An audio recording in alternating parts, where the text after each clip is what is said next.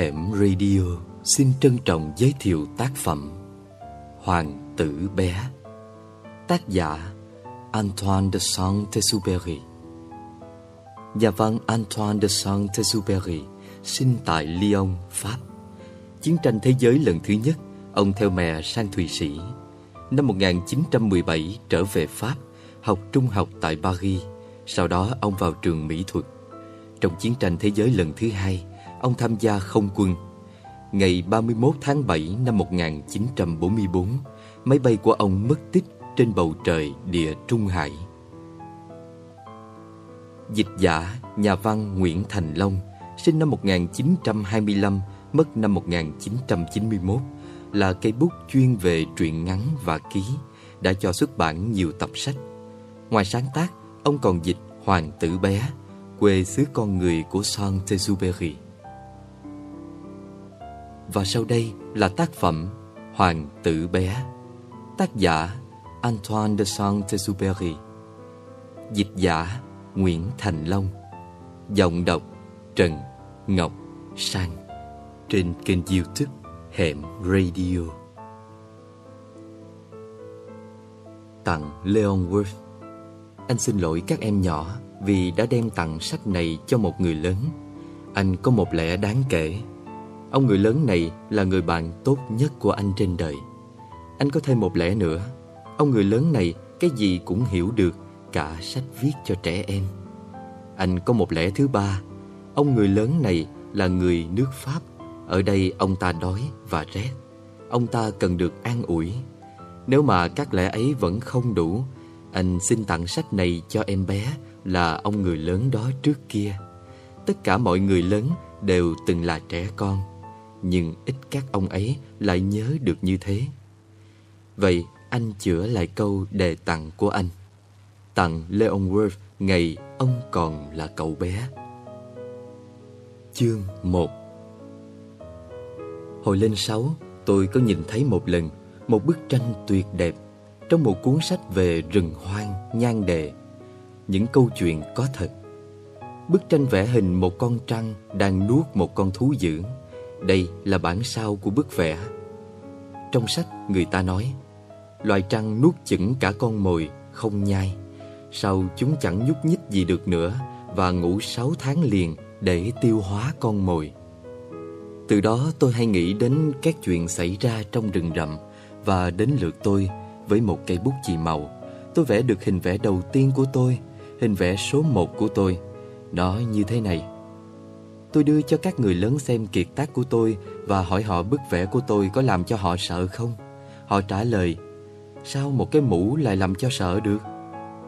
Bức tranh của tôi đâu có vẽ một chiếc mũ, nó vẽ một con trăng đang tiêu hóa một con voi. Thế là tôi vẽ lại bên trong bụng trăng để cho các người lớn có thể hiểu được. Đối với người lớn, bao giờ cũng phải giảng. Bức vẽ số 2 của tôi thế này.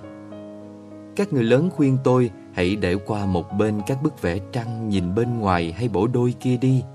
Và hãy để tâm vào môn địa, môn sử, môn toán và môn ngữ pháp.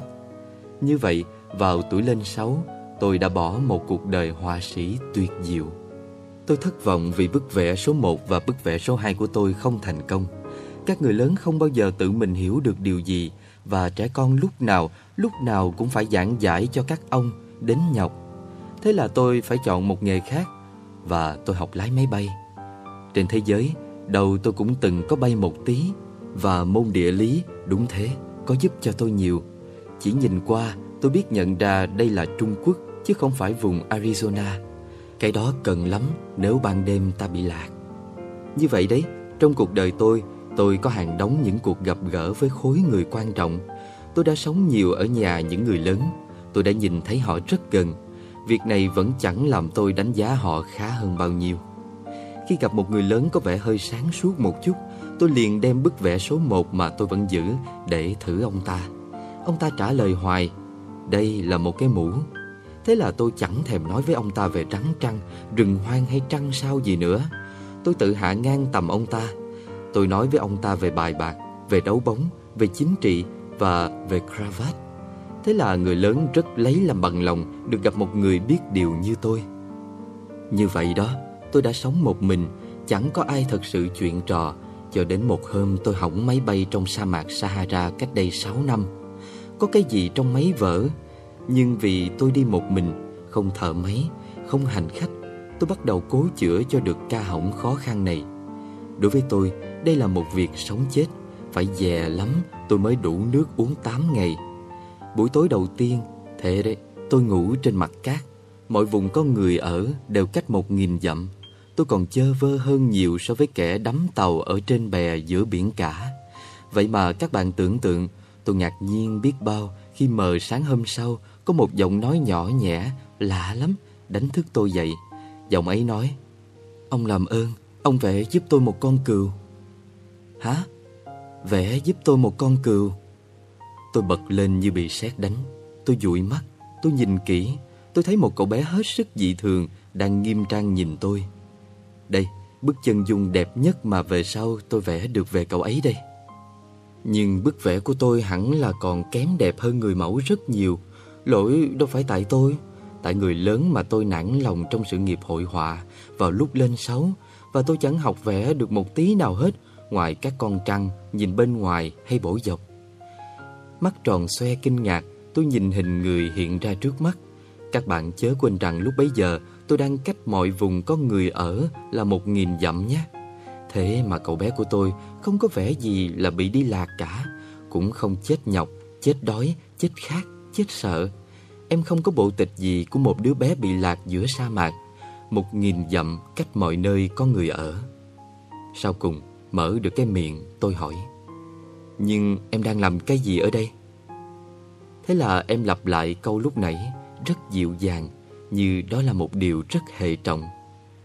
Ông làm ơn, hãy vẽ giúp tôi một con cừu. Khi rõ ràng là bí ẩn quá rồi, ta không dám không tuân theo. Đang bị tai nạn có thể chết, lại ở một nghìn dặm cách mọi nơi có người. Lời yêu cầu đối với tôi lại hết sức vô lý. Tôi đành rút từ trong túi ra một tờ giấy và một cây bút máy. Nhưng tôi liền nhớ ngay rằng mình đã chỉ học môn địa lý, môn sử, môn toán và môn ngữ pháp nhiều nhất. Nên tôi nói với cậu bé, tôi hơi khó chịu, rằng tôi không biết vẽ. Em trả lời tôi, không hề gì, ông vẽ cho tôi một con cừu. Vì tôi chưa hề vẽ một con cừu nào, nên tôi vẽ lại cho em một trong hai bức hình duy nhất mà tôi có thể vẽ. Hình con trăng bụng kín. Tôi ngạc nhiên nghe cậu bé trả lời, không, không, tôi không thích con voi trong bụng con trăng đâu. Con trăng nó thật là nguy hiểm, mà con voi thì kềnh càng quá. Ở quê tôi, voi bé tẹo kia, tôi cần một con cừu, vẽ cho tôi một con cừu. Thế là tôi vẽ, em nhìn chăm chú rồi nói, Không, con ấy ốm quá rồi, ông hãy làm con khác đi. Tôi vẽ, cậu bạn tôi mỉm cười dễ thương, giọng khoan dung. Ông nhìn xem, không phải cừu, nó là dê, nó có sừng mà. Tôi liền vẽ lại bức vẽ một lần nữa, nhưng bức này cũng bị bát như những bức trước. Con ấy nó già quá, tôi muốn một con cừu sống được lâu cơ. Không có đủ kiên nhẫn vì tôi sốt ruột muốn bắt tay vào việc tháo ngay cái máy. Thế là tôi vẽ nguệch ngoạc bức vẽ như thế này. Và tôi nói to. Cái này là cái hòm, con cừu em thích nó ở trong đó. Nhưng tôi hết sức kinh ngạc thấy khuôn mặt của vị giám khảo trẻ tuổi của tôi sáng rỡ lên. Đúng là tôi muốn như thế này đây. Với con cừu này có cần nhiều cỏ không ạ? Sao em hỏi thế? Vì căn nhà tôi nó bé tí tẹo mà...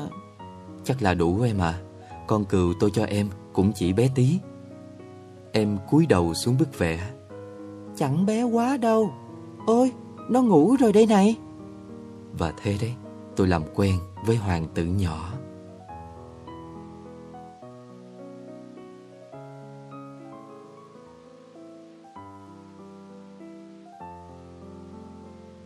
Bạn đang nghe quyển sách Hoàng tử bé Tác giả Antoine de Saint-Exupéry Giọng đọc Trần Ngọc Sang Trên kênh youtube Hẻm Radio Chương 2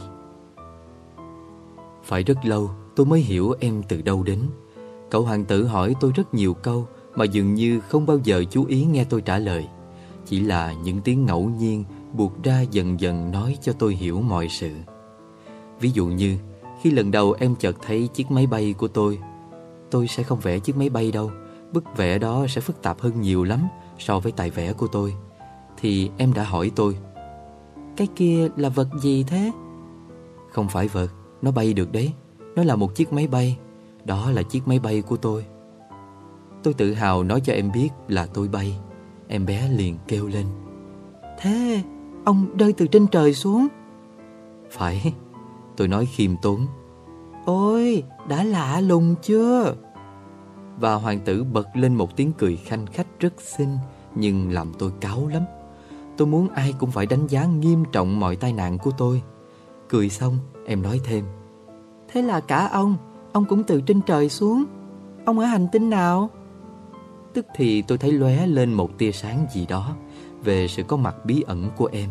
Và đột nhiên tôi hỏi, thế ra em ở một hành tinh khác tới? Nhưng em không trả lời tôi. Em vừa nhìn chiếc máy bay của tôi vừa lắc đầu khe khẽ. Nhưng mà ngồi trên cái đó thì ông cũng chẳng thể tới đây nếu ông ở xa quá.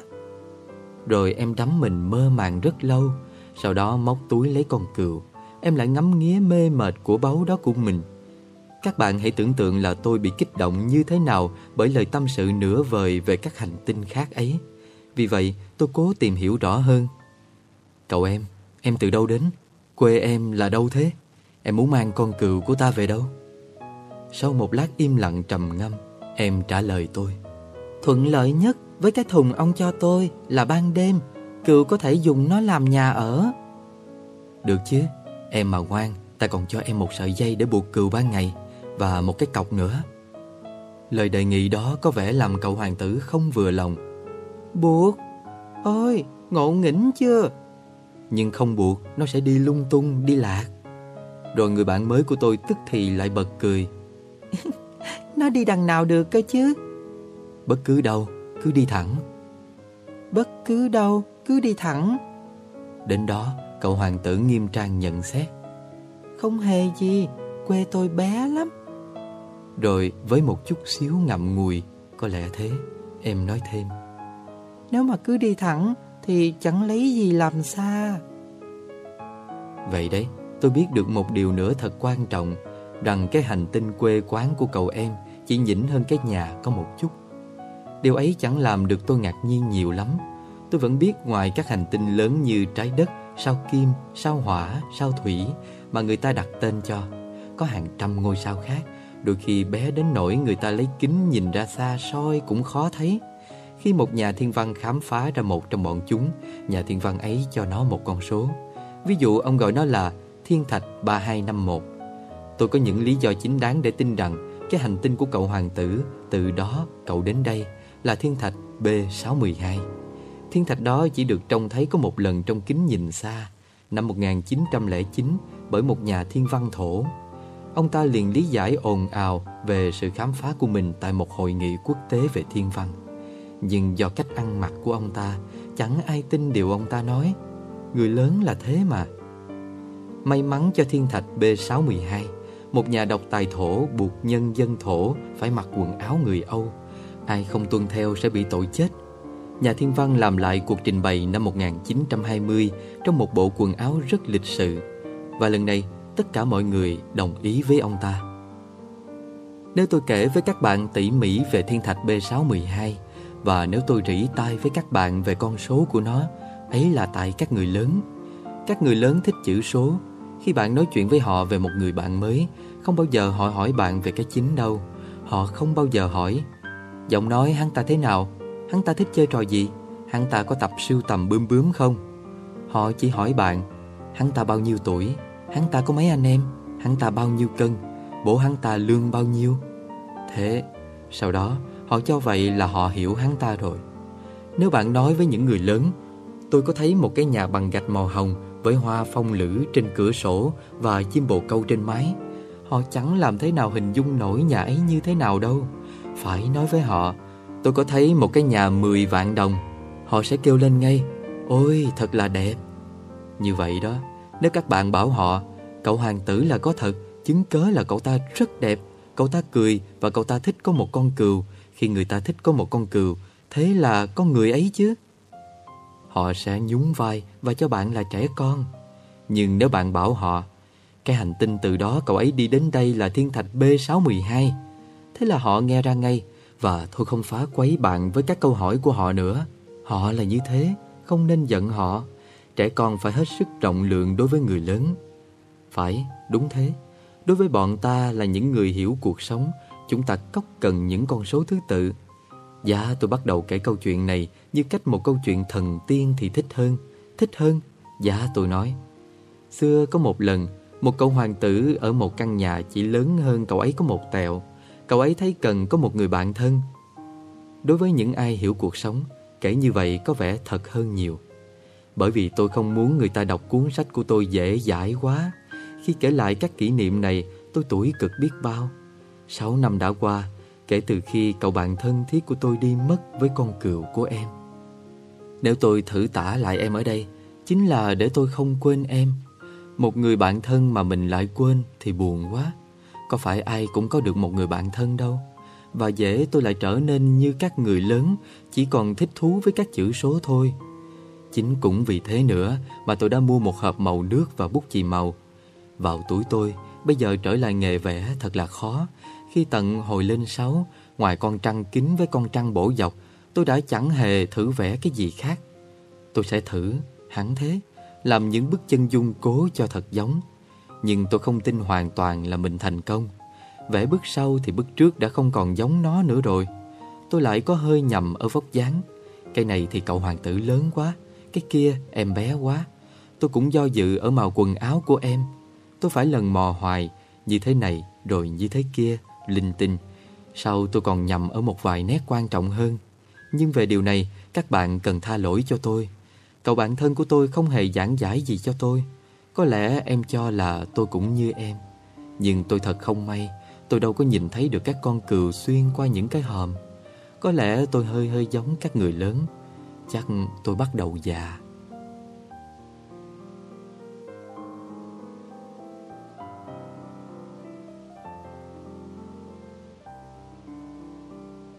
Bạn đang nghe quyển sách Hoàng tử bé, Tác giả Antoine de Saint-Exupéry. Giọng đọc Trần Ngọc Sang, Trên kênh youtube Hẻm Radio. Chương 3 Mỗi ngày qua, tôi biết thêm một điều về hành tinh, Về lúc ra đi, Về cuộc đi của cậu. Biết lần hồi, theo dòng ngẫu nhiên của suy nghĩ như vậy đó Ngày thứ ba thì tôi rõ tấn bi kịch của những cây bao bắp. Lần này nữa cũng là nhờ con cừu, vì đột nhiên cậu hoàng tử hỏi tôi rất phân vân. Có thật đúng là cừu ăn cây con không? Phải, đúng đấy. Ôi, tốt quá.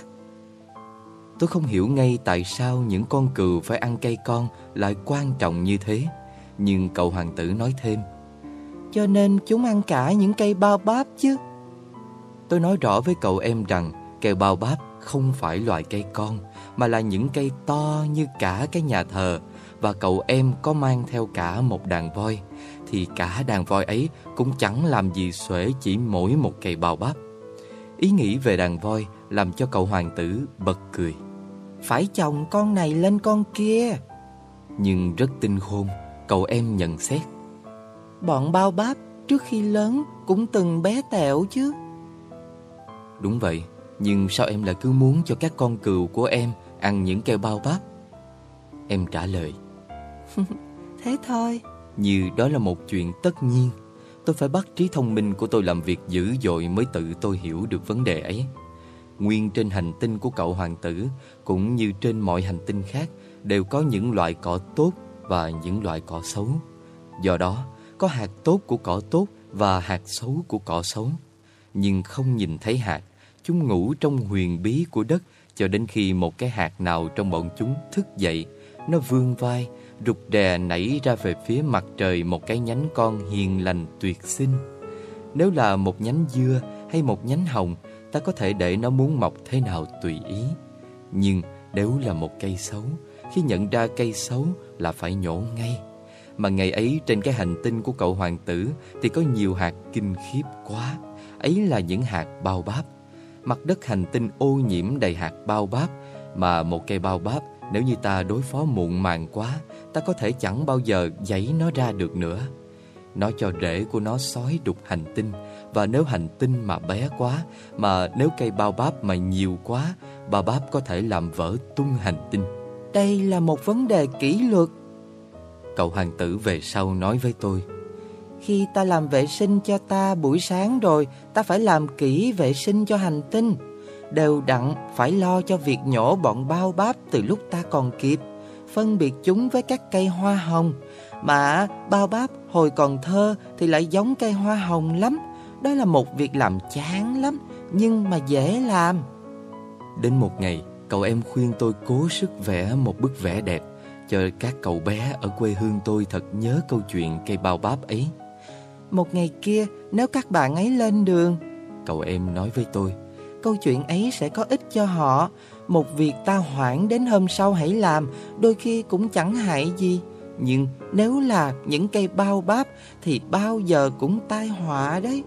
Tôi có biết một hành tinh, trên hành tinh ấy là một cậu bé lười, hắn ta bỏ bẵng ba cái cây con Thế là theo những điều chỉ dẫn của cậu hoàng tử, Tôi đã vẽ cái hành tinh đó.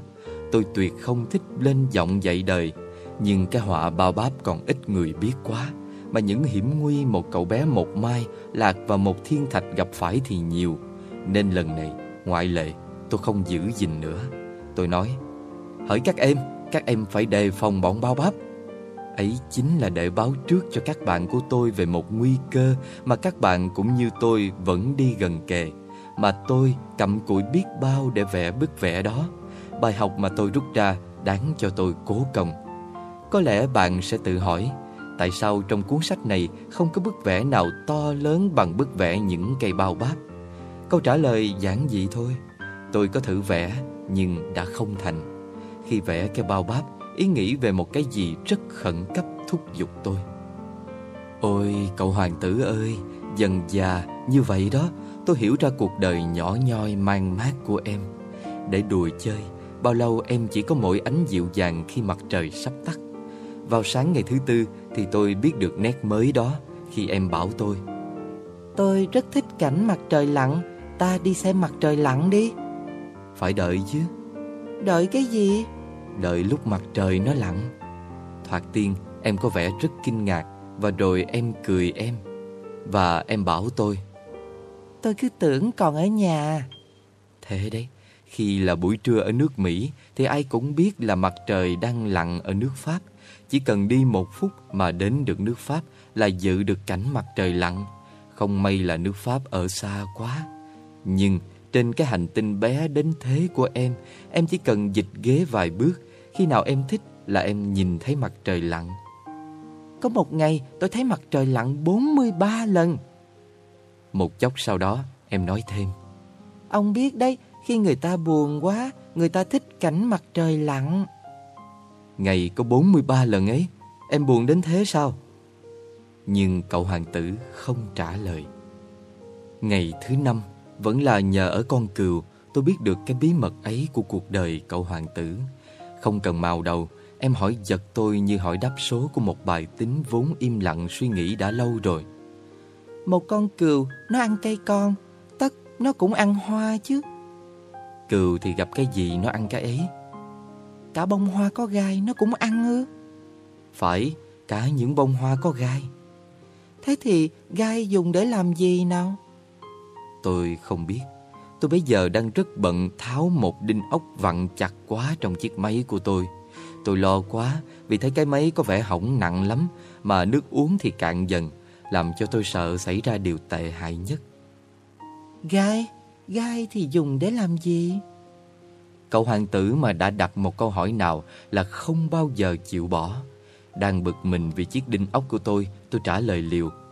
Gai, nó chẳng dùng được vào việc gì sức nó chỉ là cái áo của loài hoa thôi Ôi chao Nhưng sau một lát lặng im Cậu em chẩu môi lại phía tôi Vẻ hờn dỗi Tôi không tin Loài hoa chúng yếu lắm Chúng ngây thơ lắm Chỉ là chúng cố tự làm cho chúng được vững tâm.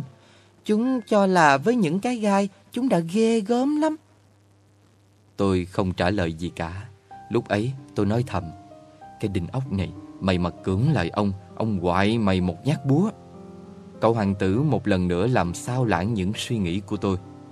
Ông, ông cho rằng loài hoa... Không, không mà. Tôi có cho là gì đâu. Tôi trả lời linh tinh thế thôi. Tôi tôi đang bận vì những việc hệ trọng mà. Cậu nhìn tôi ngạc nhiên. Những việc hệ trọng? Cậu em nhìn thấy tay tôi cầm búa, các ngón đen nhẽm vì dầu máy, cúi xuống một vật đối với cậu xấu xí lắm. Ông lại nói như các người lớn mất thôi. Cậu ấy có hơi làm cho tôi xấu hổ, nhưng không xót thương. Cậu em nói thêm. Ông lẫn lộn hết, ông xáo trộn hết. Cậu em thực sự bực tức, em xõa tung ra trước gió mái tóc vàng ống. Tôi có biết một hành tinh, trên đó có một ông mặt mũi đỏ gay. Ông ta không hề hít một bông hoa, không hề nhìn một vì sao, không hề yêu một người nào, chẳng bao giờ làm cái gì khác những bài tính cộng.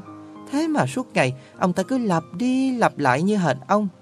Tôi là một người đứng đắn, tôi là một người đứng đắn. Và cái đó làm ông ta ưỡn ngực ra. Nhưng ông ta đâu có phải là người, ông ta chỉ là cái nắm thôi. Cái gì? Cái nắm. Bây giờ, mặt cậu hoàng tử tái xanh vì giận dữ. Đã hàng triệu năm nay, loài hoa sản xuất tên gai. Hàng triệu năm nay, loài cừu vẫn cứ ăn hoa. Vậy mà tìm hiểu xem vì sao hoa lại cứ phải gian khổ biết bao sản xuất những cái gai vô tích sự ấy. Tìm hiểu điều ấy lại là chuyện không đứng đắn hay sao? Chiến tranh giữa loài cừu và loài hoa là chuyện không quan trọng hay sao? Không đứng đắn hơn, không quan trọng hơn những bài tính cộng của một cái ông to tướng mặt mũi đỏ gay hay sao? Và tôi biết một cái hoa duy nhất trên đời không đâu có nó, ngoài cái hành tinh của tôi.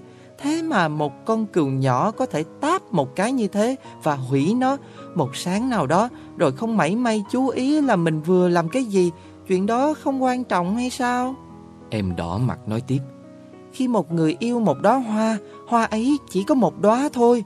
Trong hàng triệu hàng triệu ngôi sao, chừng ấy đủ làm cho anh sung sướng khi nhìn những ngôi sao. Anh ta nghĩ thầm, đóa hoa của mình nó ở đâu đây? Nhưng con cừu mà ăn cái hoa đi thì anh ta sẽ thấy như là tất cả các ngôi sao bỗng nhiên đều tắt và chuyện đó không quan trọng hay sao? Cậu em không nói được gì thêm. Thốt nhiên em bật lên nức nở. Đêm đã buông xuống. Tôi đã bỏ các đồ nghề ra. Tôi cốc cần cái búa của tôi, cái đinh ốc của tôi, cốc cần cái khác, cốc cần cái chết. Trên một ngôi sao, một hành tinh, hành tinh của tôi, trái đất, có một hành tinh bé nhỏ cần được an ủi. Tôi ôm em trong vòng tay tôi, tôi ru em, tôi nói với em. Đóa hoa mà em thích không phải đang gặp tai nạn đâu. Tôi sẽ vẽ một cái rọ mỏm cho con cừu của em. Tôi sẽ vẽ một cái áo giáp cho đóa hoa của em. Tôi... Tôi không biết nói với em thế nào nữa. Tôi cảm thấy tôi rất vụng về. Tôi không biết làm sao đạt được đến em. Đi đâu thì gặp lại em. Thật huyền bí làm sao, xứ sở của nước mắt. Bạn đang nghe quyển sách Hoàng tử bé, Tác giả Antoine de Saint-Exupéry, Giọng đọc Trần Ngọc Sang, Trên kênh youtube Hẻm Radio Tôi tìm biết rất nhanh và rõ hơn về đóa hoa này Trên hành tinh của cậu hoàng tử vẫn có những bông hoa rất đơn giản, Điểm trang bằng chỉ một hàng cánh. Tuyệt chẳng chiếm nơi chiếm chỗ gì Và chẳng làm phiền ai. Một buổi sáng, Chúng lộ ra trong cỏ rồi lại chết liệm đi vào chiều tối. Nhưng cái hoa ấy, Một ngày kia, đã nảy mầm từ một cái hạt, Không biết từ đâu mang tới. Và cậu hoàng tử đã chăm sóc rất siết sao Cái nhánh con không giống với các nhánh con nào khác. Nó có thể là một loại bao báp mới. Nhưng cái cây nhỏ liền thôi không lớn lên nữa Và bắt đầu sửa soạn để ra hoa. Cậu hoàng tử chứng kiến sự xuất hiện một cái nụ Cảm thấy rõ ràng từ cái nụ này sẽ lộ ra một điều kỳ diệu. Nhưng đóa hoa vẫn cứ điểm trang hoài Nấp kín trong căn buồn xanh của nó. Hoa chọn lựa kỹ màu sắc của mình Hoa chậm rãi mặc áo, mặc quần Gấp xếp thẳng thớm từng cánh một. Hoa không muốn đi ra ngoài mà nhào nát như các chị mồng gà. Hoa chỉ muốn ra đời trong hoàn cảnh rỡ ràng hương sắc. Ôi chao, Hoa thật là điệu. Cuộc trang điểm huyền bí của nó kéo dài rất nhiều ngày, rất nhiều ngày. Và rồi tới một sớm mai, đúng giờ mặt trời mọc, nó hiện ra. Và cô ả, vốn đã chăm chút tỉa tót đến như thế, bây giờ vừa ngáp vừa nói. Ôi, em chỉ vừa thức dậy, em xin lỗi anh, tóc tai em còn rủ rượi lắm. Thế là cậu hoàng tử không nén nổi khâm phục. Cô em đẹp thế. Thật ư anh? Hoa trả lời dịu dàng. Em sinh cùng lúc với mặt trời, anh biết không? Cậu hoàng tử đoán biết cô ả không lấy gì làm khiêm tốn lắm, nhưng cô thật dễ làm cho người ta xúc động. Đã đến giờ điểm tâm, hình như thế phải không anh? Cô ả nói thêm ngay sau đó. Xin anh hãy nhớ đến em. Thế là cậu hoàng tử xấu hổ quá, Đi lấy một chiếc ô doa nước lã Và dọn lên cho bông hoa. Như vậy đấy, Cô ả đã làm cho cậu em lo nghĩ nhiều và nhanh chóng Với tính kiêu kỳ hơi u ám của cô. Chẳng hạn một hôm, Cô đã nói với cậu hoàng tử về bốn cái gai của mình. Chúng có thể tới đây, Lũ hổ ấy, Móng vuốt dễ sợ. Trên hành tinh của anh không có hổ. Cậu hoàng tử nhận xét. Vả lại hổ không ăn cỏ mà. Em có phải là cỏ đâu? Bông hoa đáp lại dịu dàng. Xin lỗi cô. Em chẳng sợ gì hổ Nhưng em khiếp các luồng gió. Anh có một tấm chắn gió nào không anh? Khiếp các luồng gió? Đối với một cái cây nhỏ thế là không hay. Cậu hoàng tử nhận xét. Cô ả hoa này khó tính đây. Chiều tối anh hãy đặt em trong bầu kính nhé Quê anh rét lắm. Thiếu tiện nghi quá. Ở chỗ của em đó hả? Thì... Nhưng cô ả nín bặt. Cô ta quên. Cô đến đây đúng lúc cô hãy còn là hạt Cô ta chẳng thể hiểu được điều gì về các thế giới khác. Ngượng vì lỡ mà để bị bắt gặp Là mình nói dối Đến ngây ngô quá như thế. Cô húng hắn hò hai ba lượt Để nhắc lại cho cậu hoàng tử biết cậu Thật không chu đáo cái chắn gió anh có không? Anh đã định đi lấy thì em bắt đầu nói. Tuy vậy cô ả vẫn ho nữa để buộc cậu phải biết lỗi. Cậu hoàng tử, như vậy đấy, đã ngờ ngay về cô ả mặc dù rất quý cô Cậu vẫn đối xử với cô rất tốt. Cậu đã suy nghĩ nghiêm trang về những lời tưởng không quan trọng gì của cô Và khổ lắm. Đáng lẽ tôi không nên căn cứ vào những điều mình nghe Không bao giờ nên nghe loài hoa cả một hôm cậu em tâm sự với tôi Chỉ nên nhìn chúng, hít mùi hương của chúng thôi. Cái hoa của tôi làm thơm ngát hành tinh của tôi Nhưng tôi lại không vui vì thế. Câu chuyện móng vuốt ấy đáng lẽ làm cho tôi mềm lòng Thì tôi lại bực. Cậu còn tâm sự với tôi Ngày ấy tôi chẳng biết cách tìm hiểu gì cả. Đáng lẽ tôi phải xét đoán cô ả trên việc làm Chứ không phải bằng lời nói. Cô tỏa thơm tôi Làm cho tôi sáng rực lên. Đáng lẽ tôi không bao giờ nên bỏ đi cả. Đáng lẽ tôi phải đoán được tình cảm chân thật của cô đằng sau mọi mánh khóe vặt vảnh ấy. Loài hoa họ hay trái tính trái nết lắm. Lúc bấy giờ tôi còn trẻ quá nên chẳng biết quý người. Tôi cho rằng cậu em đã đi được nhờ vào một cuộc chuyển vùng của loại chim hoang. Buổi sáng hôm ra đi, em đã dọn dẹp hành tinh thật ngăn nắp. Em nào vét kỹ càng các quả núi lửa đang hoạt động của em. Em có hai quả núi lửa đang hoạt động và chúng rất thuận tiện cho việc thổi nấu bữa sáng. Em cũng có một quả núi lửa đã tắt, nhưng vì em thường nghĩ, biết đâu đấy, nên em cũng nạo vét cả quả núi lửa đã tắt nữa. Được nạo vét kỹ, các quả núi lửa sẽ cháy nhỏ thôi, liều riêu thôi, không gây nên động đất đâu. Các cuộc động đất do núi lửa cũng giống như lửa trong lò sưởi của ta ấy mà. Tất nhiên là trên trái đất của chúng ta Chúng ta thật bé nhỏ quá, Không nào vét được các quả núi lửa của mình. Vì lẽ ấy, Chúng gây cho ta nhiều điều phiền phức lắm. Cậu hoàng tử cũng bứt những búp măng vừa nhú Của các cây bao báp, Lòng hơi mang mát. Em đã ngỡ rồi đây, không bao giờ về nữa. Nhưng mọi việc quen thuộc này vào buổi sáng hôm nay Đối với em thật vô cùng êm đềm. Đến khi em tưới đóa hoa lần sau chót, Sắp sửa cất kỹ nó trong bầu kính, Em bắt gặp em muốn khóc từ biệt. Em nói với Hoa Nhưng cô ả không đáp. Từ biệt. Em lặp lại Hòa ho lên Không phải vì bị viêm họng. Em đã dài lắm. Sau cùng cô nói Anh tha lỗi cho em. Chúc anh hạnh phúc. Cậu hoàng tử ngạc nhiên vì không thấy cô trách móc.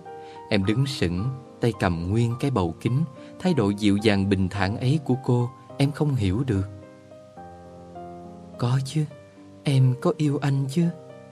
Hòa nói với cậu hoàng tử. Thế mà anh chẳng biết gì cả. Ấy là lỗi tại em.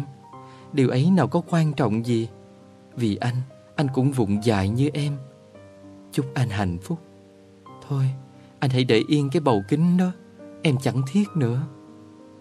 Thế gió nó... Em có bị sổ mũi nhiều đâu. Gió mát ban đêm hay cho em chứ? Em là một cái hoa mà. Còn bọn thú nữa, Em muốn biết bươm bướm là thế nào. Em phải chịu đựng vài ba con sâu. Hình như lũ bướm ấy thật là đẹp. Nếu không, rồi ai sẽ viếng thăm em? Anh thì ở xa, Còn bọn thú dữ, Em có lo gì? Em có móng vuốt của em. Thật đấy, Cô chìa bốn cái gai ra Và nói thêm.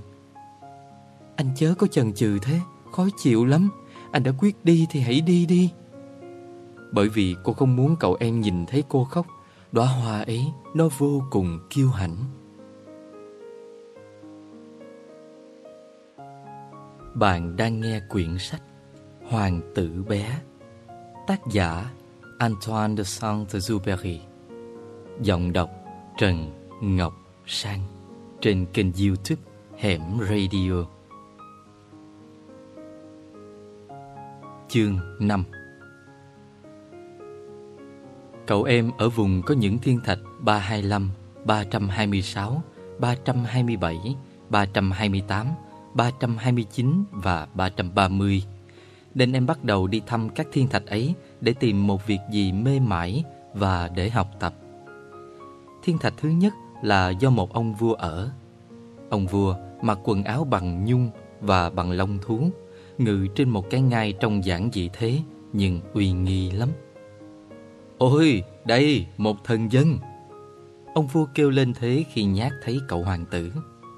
Cậu hoàng tử nghe liền nghĩ thầm Ông ta chưa gặp mình bao giờ Sao ông ta nhận ra được mình nhỉ? Em không rõ rằng đối với các ông vua Thế giới đơn giản lắm.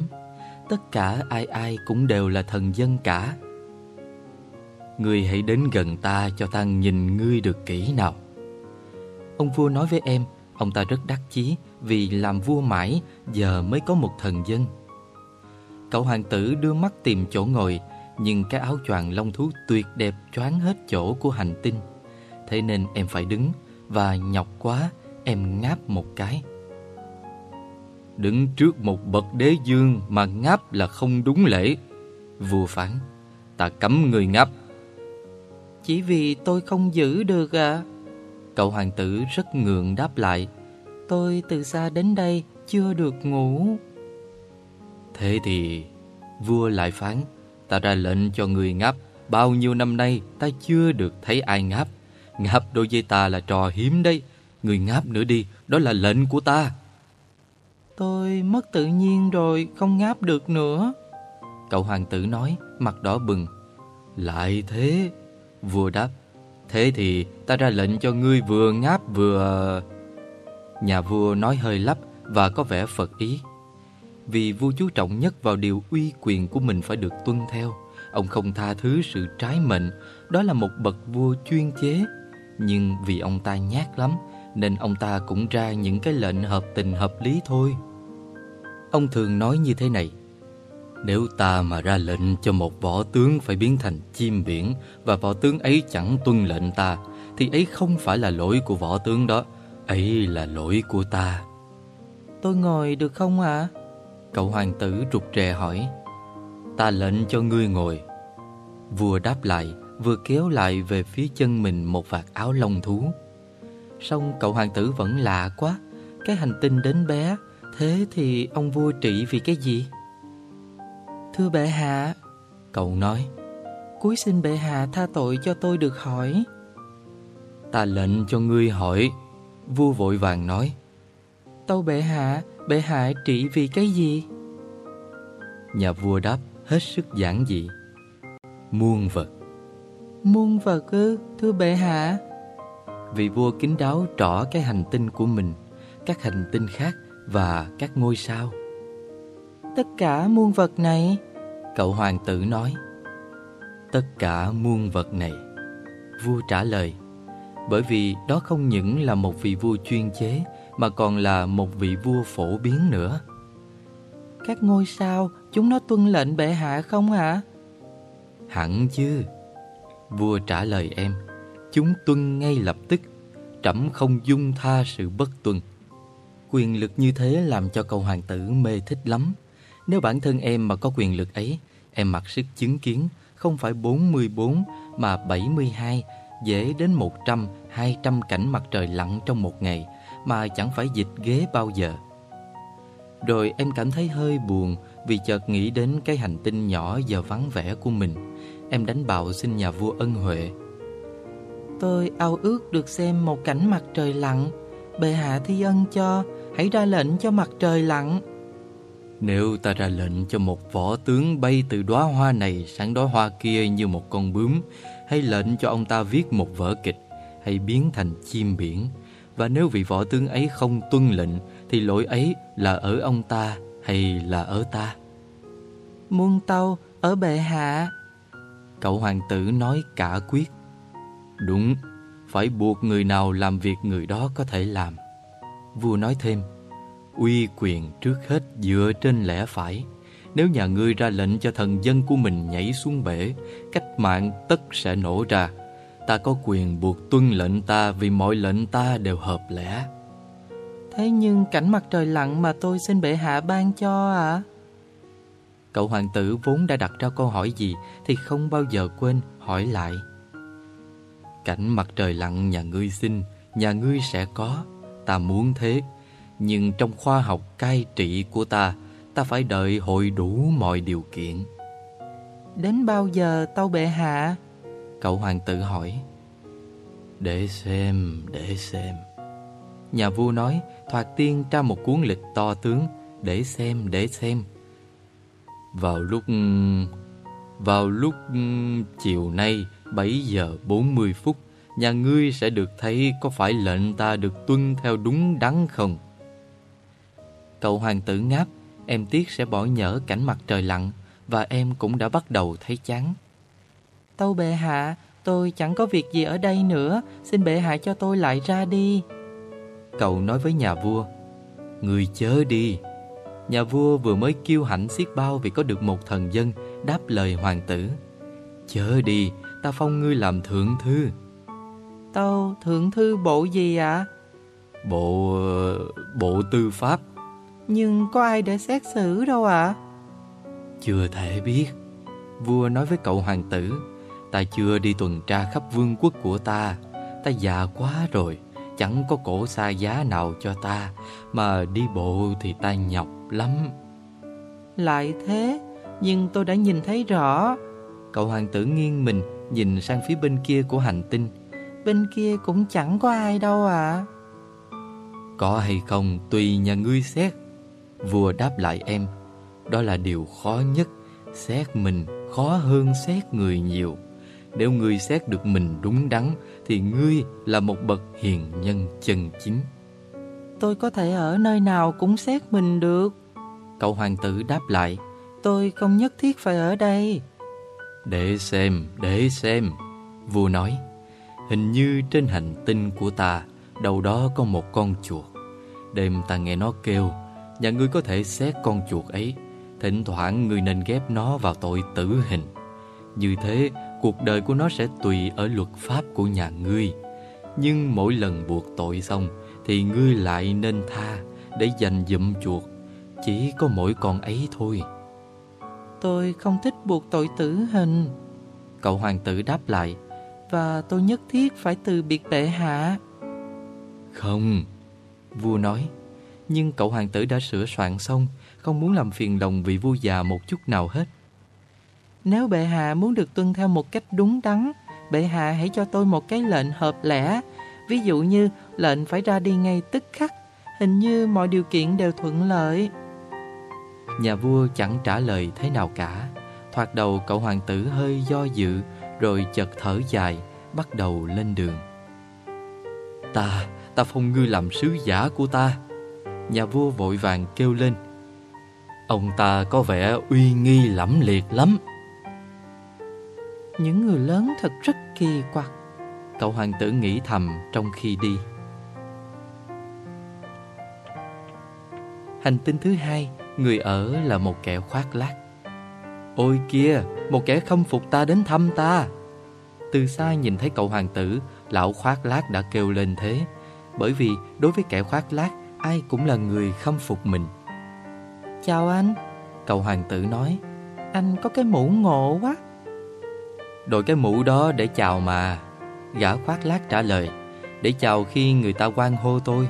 Không may chẳng ai qua đây bao giờ cả. Thế hả anh? Cậu hoàng tử không hiểu Nói Bây giờ chú em hãy vỗ tay này vào tay kia của chú xem. Người khoác lác liền khuyên Cậu hoàng tử vỗ tay này vào tay kia của mình Gã khoác lác cất mũ chào một cách khiêm tốn. Thế này thì vui hơn đi thăm nhà vua. Cậu hoàng tử nói thầm Và em tiếp tục vỗ tay này vào tay kia của em. Gã khoác lác lại chào bằng cách cất mũ. Sau 5 phút làm như thế Cậu hoàng tử chán cái trò buồn tẻ ấy. Thế muốn cho chiếc mũ nó rơi tuột xuống Thì phải làm thế nào ạ? Em hỏi Nhưng gã khoác lác không nghe thấy. Những người khoác lác chỉ nghe được những lời khen. Chú em khâm phục ta nhiều thật chứ? Hả chú em? Gã hỏi cậu hoàng tử. Khâm phục nghĩa là thế nào? Khâm phục nghĩa là thừa nhận rằng ta là người đẹp nhất Ăn mặc sang nhất Giàu có nhất và thông minh nhất trên hành tinh. Nhưng trên hành tinh của anh Chỉ có mỗi anh cơ mà. Hãy cho ta cái ta thích đó chú em Chú em dẫu sao cũng hãy cứ khâm phục ta đi. Tôi khâm phục anh. Cậu hoàng tử vừa nói vừa hơi nhún hai vai. Nhưng anh có chịu biết là tôi khâm phục anh cái gì không? Thế là cậu hoàng tử ra đi. Những người lớn chắc chắn là kỳ quặc rồi. Cậu chỉ nói đơn giản có thế trong khi đi. Cái hành tinh sâu là của một gã nát rượu ở. Cuộc viếng thăm này hết sức ngắn Nhưng lại làm cho cậu hoàng tử miên man buồn. Anh làm gì đây? Cậu hoàng tử hỏi người nát rượu Khi em thấy hắn ngồi lặng thinh trước một đống lớn chai không Và một đống lớn chai có rượu. Ta uống rượu. Người nát rượu nói vẻ thiểu não. Tại sao anh uống? Cậu hoàng tử hỏi anh ta. Uống để quên. Gã nát rượu trả lời. Quên cái gì? Cậu hoàng tử bắt đầu thấy thương Hỏi nữa. Quên nỗi xấu hổ của ta. Người nát rượu cúi đầu thú nhận. Xấu hổ vì cái gì? Cậu hoàng tử muốn có thể giúp đỡ gã kia Nên lại hỏi. Xấu hổ vì uống rượu. Gã nát rượu thôi không nói nữa Và lần này quyết định nhốt mình trong lặng thinh. Còn cậu hoàng tử thì ra đi Sửng sốt Những người lớn nhất định là rất rất kỳ quặc. Cậu tự nói thầm trong khi đi. Hành tinh thứ tư là của một lão tư sản ở. Lão này bận rộn đến nỗi không chịu ngẩng đầu khi cậu hoàng tử tới. Chào ông. Em nói Điếu thuốc lá của ông tắt ngấm rồi đấy. Ba với hai là năm Năm với bảy mười hai Mười hai với ba là mười lăm. Chào em Mười lăm với bảy hăm hai Hăm hai với sáu hăm tám Chẳng có thì giờ nào châm lại điếu thuốc lá Hăm sáu với năm ba mươi mốt Ôi chà Thế là năm trăm linh một triệu sáu trăm hai mươi ngàn bảy trăm ba mươi mốt 500 triệu cái gì vậy? Ừ? Thế mày vẫn đứng đấy à? 501 triệu Ta cũng chẳng biết là triệu gì nữa Công việc ngập cả đầu Ta đứng đắn Không đùa chơi với những trò nhảm nhí đâu. Hai với năm Bảy. 501 triệu cái gì? Cậu hoàng tử lặp lại Suốt đời cậu có bao giờ đã đặt một câu hỏi Mà lại thôi không hỏi nữa đâu. Lão tư sản ngẩng đầu lên. Từ 54 năm nay Ở trên cái hành tinh này Ta chỉ bị quấy rầy có ba lần. Lần đầu cách đây 20 năm bởi một con bọ hung rơi từ đâu xuống, có mà trời biết. Nó gây nên một tiếng động dữ dội lắm và làm cho ta phạm đến bốn lỗi trong một bài tính cộng. Lần thứ hai cách đây 11 năm do một cơn sổ mũi, ta ít tập tành, ta không có thì giờ đi nhởi. Ta đứng đắn, ta ấy. Lần thứ ba là lần này, ta đang nói 501 triệu... Triệu gì? Lão tư sản biết không mong được để yên. Triệu những vật li ti đôi khi ta nhìn thấy trên trời ấy. Rồi ư? Không phải li ti mà lấp lánh cơ. Ông hả? Không mà, những vật li ti vàng ánh vẫn làm cho bọn người vô tích sự mơ màng ấy. Ta là người đứng đắn, ta ấy, ta không thì giờ đâu mà mơ màng. Hiểu rồi, những ngôi sao, phải không? Đúng đấy, những ngôi sao. Thế ông làm gì với 500 triệu ngôi sao ấy? 501 triệu 652.731 Ta là người đứng đắn Ta ấy, ta rất chính xác. Thế ông làm gì những ngôi sao ấy? Ta làm gì à? Vâng. Chẳng làm gì sức Ta có chúng thôi. Ông có những ngôi sao? Phải. Nhưng tôi có trông thấy một ông vua Ông ấy cũng... Các ông vua không thể có Các ông vua chỉ trị vì thôi Rất khác nhau chứ. Thế có những ngôi sao Việc ấy giúp gì cho ông nào? Nó giúp ta giàu. Giàu giúp ông được gì? Mua những ngôi sao khác nếu có người tìm thấy nữa. Cái lão ấy. Cậu hoàng tử nghĩ thầm. Lão lý sự hơi giống cái lão nát rượu Tuy thế cậu em vẫn còn đặt những câu hỏi khác Làm thế nào người ta có được những ngôi sao? Chúng của ai nào? Lão tư sản bẵng tính vặn lại. Không biết Không của ai cả. Thế thì chúng là của ta Bởi ta nghĩ tới chúng trước nhất. Chỉ thế là đủ ư? Hẳn chứ Khi ta tìm thấy một viên kim cương không là của ai cả Thì nó là của ta. Khi ta tìm thấy một hòn đảo không phải của ai cả Thì hòn đảo ấy là của ta Khi ta có sáng kiến gì trước người khác Thì ta xin chứng chỉ cho sáng kiến đó. Nó là của ta. Ta, ta có được các ngôi sao kia Vì chưa hề có ai trước ta đã nghĩ chiếm hữu chúng. Điều này thì đúng. Cậu hoàng tử nói Ông dùng chúng để làm gì? Ta quản lý chúng. Ta đếm đi rồi ta đếm lại. Lão tư sản nói Khó đấy Nhưng ta là người đứng đắn. Cậu hoàng tử vẫn chưa được mãn nguyện Tôi ấy ư? Nếu tôi có một cái khăn quàng Tôi quàng nó vào cổ Tôi mang nó đi.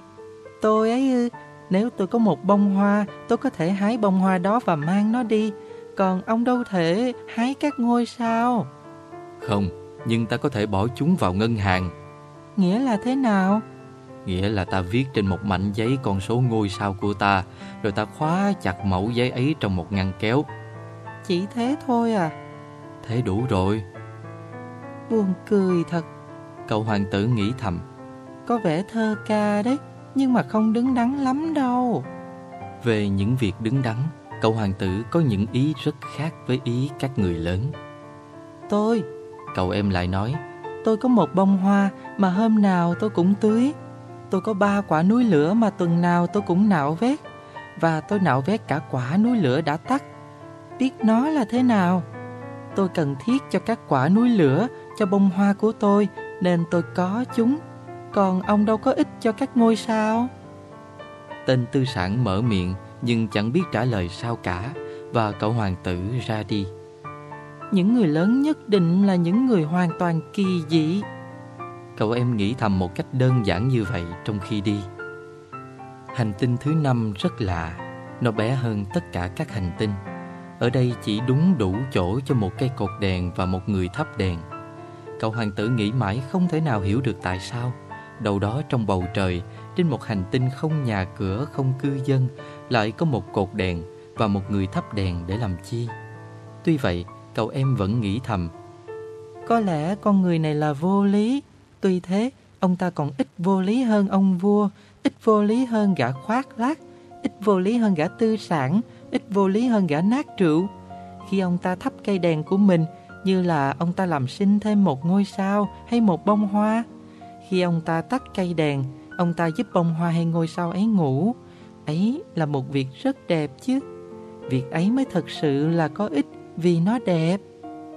Khi đến gần hành tinh Cậu em kính trọng chào người thắp đèn. Chào ông, tại sao ông vừa tắt đèn đi đó? Điều lệnh mà Người thắp đèn trả lời. Chúc cậu một ngày tốt lành Điều lệnh là cái gì vậy? Và ông ta thắp đèn lên lại. Nhưng tại sao ông vừa lại thắp đó? Điều lệnh mà Người thắp đèn trả lời. Tôi không hiểu. Cậu hoàng tử nói Có gì mà hiểu? Người thắp đèn nói Điều lệnh là điều lệnh Chúc cậu một ngày tốt lành. Rồi ông ta tắt cây đèn Và ông ta rút chiếc mùi xoa kẻ ô vuông đỏ Của ông thấm mồ hôi trên trán Nghề của ta làm đây thật kinh khủng. Xưa kia dễ chịu hơn Sáng ta tắt, chiều ta thắp Phần ngày còn lại ta nghỉ Phần đêm còn lại ta ngủ. Nhưng sau đó điều lệnh thay đổi sao? Điều lệnh không thay đổi. Người thắp đèn nói Bi kịch là chỗ này đây. Cứ mỗi năm hành tinh này lại dần dần quay nhanh hơn Thế mà điều lệnh không thay đổi. Thế thì thế nào? Cậu hoàng tử nói Thế thì hiện nay nó quay mỗi phút một vòng Ta không còn lấy một giây để nghỉ ngơi. Mỗi phút ta phải thắp và phải tắt một lần. Lạ thật đấy. Ở đây ngày chỉ dài có một phút thôi. Chẳng có gì lạ cả. Người thắp đèn nói Ta chuyện trò với nhau thế mà đã một tháng rồi đấy. Một tháng kia ư? Phải 30 phút 30 ngày. Chúc cậu một đêm ngon giấc Rồi ông thắp lại ngọn đèn. Cậu hoàng tử nhìn ông ta và thấy mến yêu người thắp đèn trung thành đến thế với điều lệnh. Cậu em nhớ tới những cảnh mặt trời lặn mà xưa kia Chính em phải đi kiếm để xem Bằng cách dịch ghế ngồi. Em muốn giúp ông bạn thân. Này ông, tôi biết cách cho ông khi nào muốn nghỉ thì nghỉ. Bao giờ ta chả muốn. Người thắp đèn nói Bởi vì người ta có thể cùng một lúc Vừa trung thành vừa lười biếng Cậu hoàng tử nói tiếp. Cái hành tinh của ông bé đến nỗi Ông có thể bước sải ba bước là đi khắp. Ông chỉ có việc đi rất chậm Để lúc nào cũng ở dưới ánh sáng mặt trời cả. Khi nào ông muốn nghỉ Ông cứ bước đi. Thế là ông muốn ngày dài bao nhiêu nó dài bằng ấy. Nhưng cái ấy chẳng được việc gì cho ta. Người thắp đèn nói Cái ta thích nhất trên đời lại là ngủ cơ. Thế thì thật không may Cậu hoàng tử nói Thật không may. Người thắp đèn nói Chúc cậu một ngày tốt lành. Rồi ông ta tắt cây đèn. Cái ông này. Cậu hoàng tử nghĩ thầm trong lúc tiếp tục đi xa hơn nữa. Ông ta sẽ bị tất cả những người kia khinh. Ông vua, lão nói khoác, lão nát rượu, lão tư sản. Tuy thế, chỉ có ông ta là ta không thấy buồn cười. Có lẽ bởi vì ông ta lo toan cho một cái gì khác Chứ không phải là bản thân ông ta. Em thở dài, buồn tiếc và lại nghĩ. Chỉ ông ấy là đáng cho mình kết làm bản thân Nhưng hành tinh của ông ấy quá bé Chẳng thể ở được hai người. Điều mà cậu hoàng tử không thể thú nhận với mình Ấy là em tiếc cái hành tinh thiên phúc này Chủ yếu ở chỗ nó có 1.410 lần mặt trời lặn Trong 24 tiếng đồng hồ Hành tinh thứ sáu là một hành tinh 10 lần rộng hơn Ở hành tinh đó là một tôn ông đã già Và viết được nhiều cuốn sách khổng lồ Ồ, một nhà thám hiểm Ông ta kêu lên thế khi nhát thấy cậu hoàng tử Cậu hoàng tử ngồi lên bàn và thở hơi hỗn hển. Em đi thật đã nhiều nơi. Khách từ đâu lại? Tôn ông già hỏi. Cuốn sách to này là sách gì vậy? Cậu hoàng tử hỏi. Ông làm gì ở đây?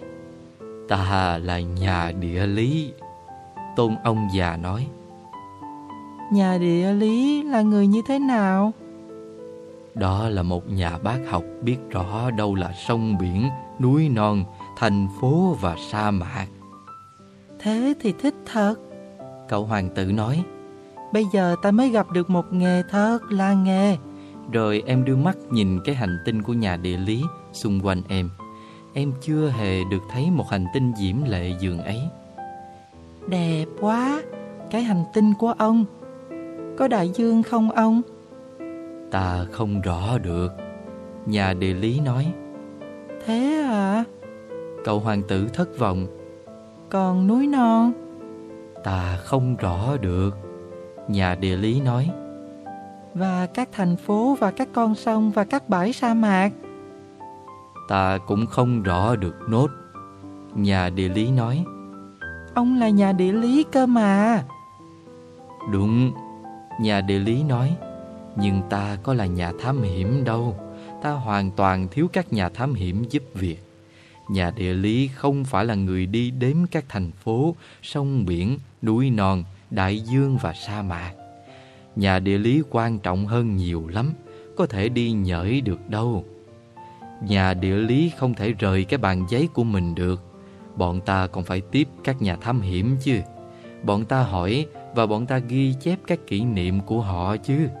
Và nếu thấy kỷ niệm của một ai trong bọn thám hiểm ấy mà đáng chú ý Thì nhà địa lý sẽ cho điều tra về tư cách của nhà thám hiểm ấy chứ Tại sao phải thế ạ? À?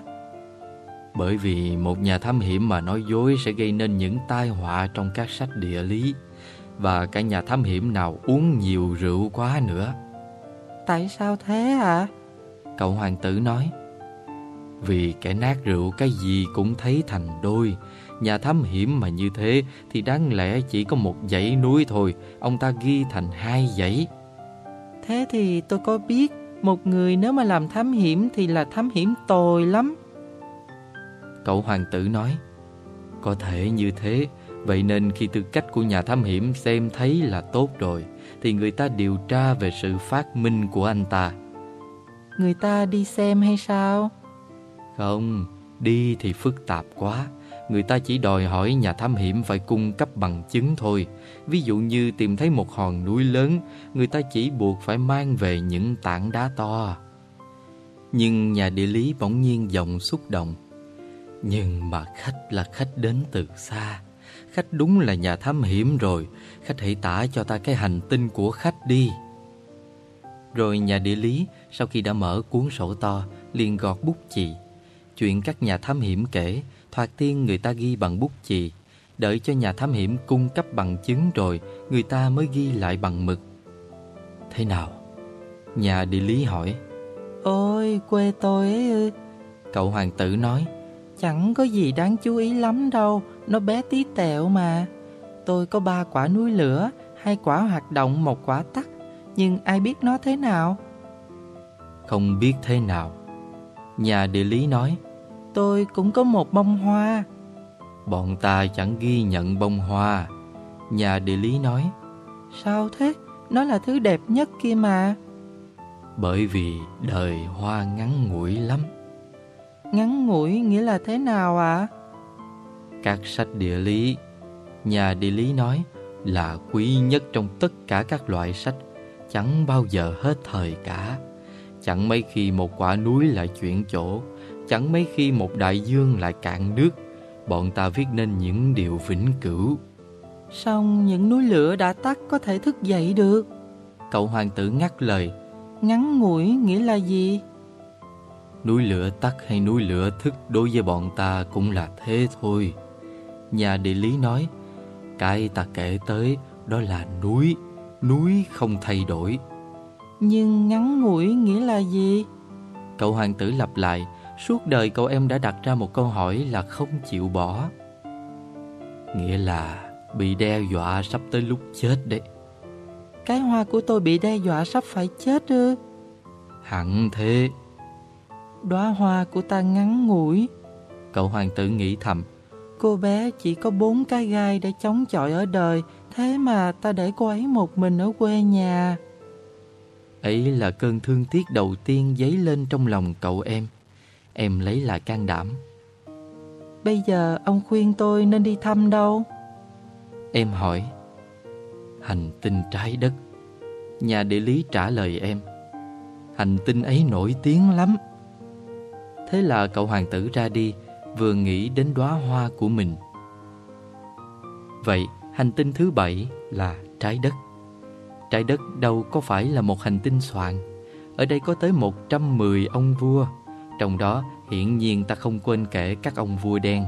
7.000 nhà địa lý 900.000 tên tư sản 7 triệu rưỡi gã nát rượu 310 triệu cha khoác lác, Nghĩa là vào khoảng 2 tỷ rưỡi người lớn. Để các bạn có chút ý niệm về kích thước trái đất, Tôi phải nói với các bạn rằng, Trước khi tìm ra được điện, Trên cả sáu châu Người ta phải nuôi để dùng, Như nuôi dùng cả một đạo quân thật sự 462.511 người đốt đèn. Nhìn xa xa một chút, Cảnh đốt đèn đó thật đẹp. Các động tác của đạo quân này được điều chỉnh như trong một vở kịch ba lê. Trước tiên là phiên những người đốt đèn nước Tân Tây Lan và nước Australia. Sau đó, đốt đèn xong, họ đi ngủ, Tức thì đến lượt những người đốt đèn Trung Quốc và Siberia vào cuộc múa. Xong, cả họ nữa cũng biến mất trong cách hành lang. Lại đến lượt những người đốt đèn nước Nga và nước Ấn Độ, Rồi đến người châu Phi và châu Âu, Rồi đến người Nam Mỹ, Rồi đến người Bắc Mỹ. Thế nhưng chẳng bao giờ họ vào ra sân khấu nhầm lẫn cả. Cảnh tượng thật là huy hoàng. Chỉ có ông đốt cây đèn độc nhất ở Bắc Cực Và ông đốt cây đèn độc nhất ở Nam Cực Là sống cuộc đời lề mề, ăn không nằm rỗi. Hai ông ấy chỉ làm việc một năm có hai lần.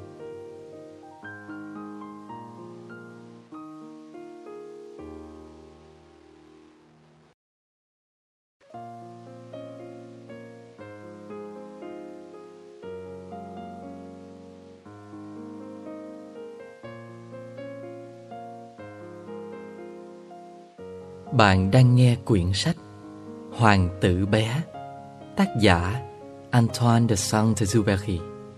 Giọng đọc Trần Ngọc Sang, Trên kênh youtube Hẻm Radio. Chương 6 Khi người ta muốn tỏ ra thông minh, Có khi người ta phải nói dối một chút. Tôi không thật thà lắm đâu khi kể với các bạn về những người đốt đèn có thể có rủi ro là tôi gây một ý niệm sai lầm đối với những ai chưa quen biết hành tinh của chúng ta. Loài người chiếm rất ít chỗ trên mặt đất. Nếu hai tỷ con người đang sống trên mặt đất này mà đứng hơi xích lại một chút, như trong một cuộc meeting vậy, thì chỉ một quảng trường rộng 20 dặm, dài 20 dặm cũng đủ chứa. Trên hòn đảo bé nhất nào của Thái Bình Dương cũng có thể dồn đủ nhân loại được. Nói thế hẳn là những người lớn chẳng tin ta đâu. Những người lớn nghĩ là họ chiếm được nhiều chỗ lắm đấy. Họ thấy họ quan trọng như các cây bao báp ấy. Thế nên các bạn phải khuyên họ làm bài tính đi. Họ quý chữ số lắm. Việc ấy họ thích đấy. Nhưng bạn thì bạn không cần phí nhiều thì giờ vào cái hình phạt này. Không cần. Bạn vẫn tin tôi mà. Cậu hoàng tử một khi đáp xuống đất, Rất kinh ngạc vì chẳng trông thấy người nào. Em đã bắt đầu sợ, Cho là mình nhầm hành tinh rồi. Vừa lúc một cái vòng màu ánh sáng trắng Đồng đầy trong cát. Chào ban đêm Cậu hoàng tử buộc miệng nói. Chào ban đêm Con rắn nói. Tôi rơi trên hành tinh nào vậy? Cậu hoàng tử nói. Trên trái đất ở châu Phi Con rắn trả lời. Thế à? Trên trái đất không có người nào ư?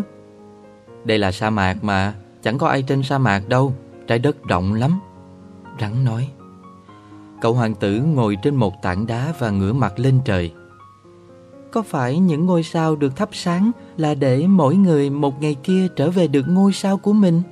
Đằng ấy hãy nhìn xem cái hành tinh của tớ Nó ở ngay bên trên ta, Nhưng nó lại xa thế Nó đẹp nhỉ? Rắn nói Nhưng cậu làm gì mà tới đây? Mình với một bông hoa, Chúng mình sống không ổn thỏa lắm Cậu hoàng tử nói ra thế Rắn nói Và cả hai lặng thinh. Loài người ở đâu? Cậu hoàng tử lại nói tiếp. Trong sa mạc hơi bơ vơ. Ngay giữa loài người cũng bơ vơ. Rắn nói Cậu hoàng tử nhìn rắn rất lâu. Đằng ấy là một con vật buồn cười thật. Em nói Mảnh khảnh cứ như một cái ngón tay. Nhưng tới lại mạnh hơn ngón tay của một ông vua đó Rắn nói. Cậu hoàng tử mỉm cười. Đằng ấy không mạnh lắm đâu Đến chân đằng ấy cũng chả có Đi đây đi đó đằng ấy cũng chả đi được.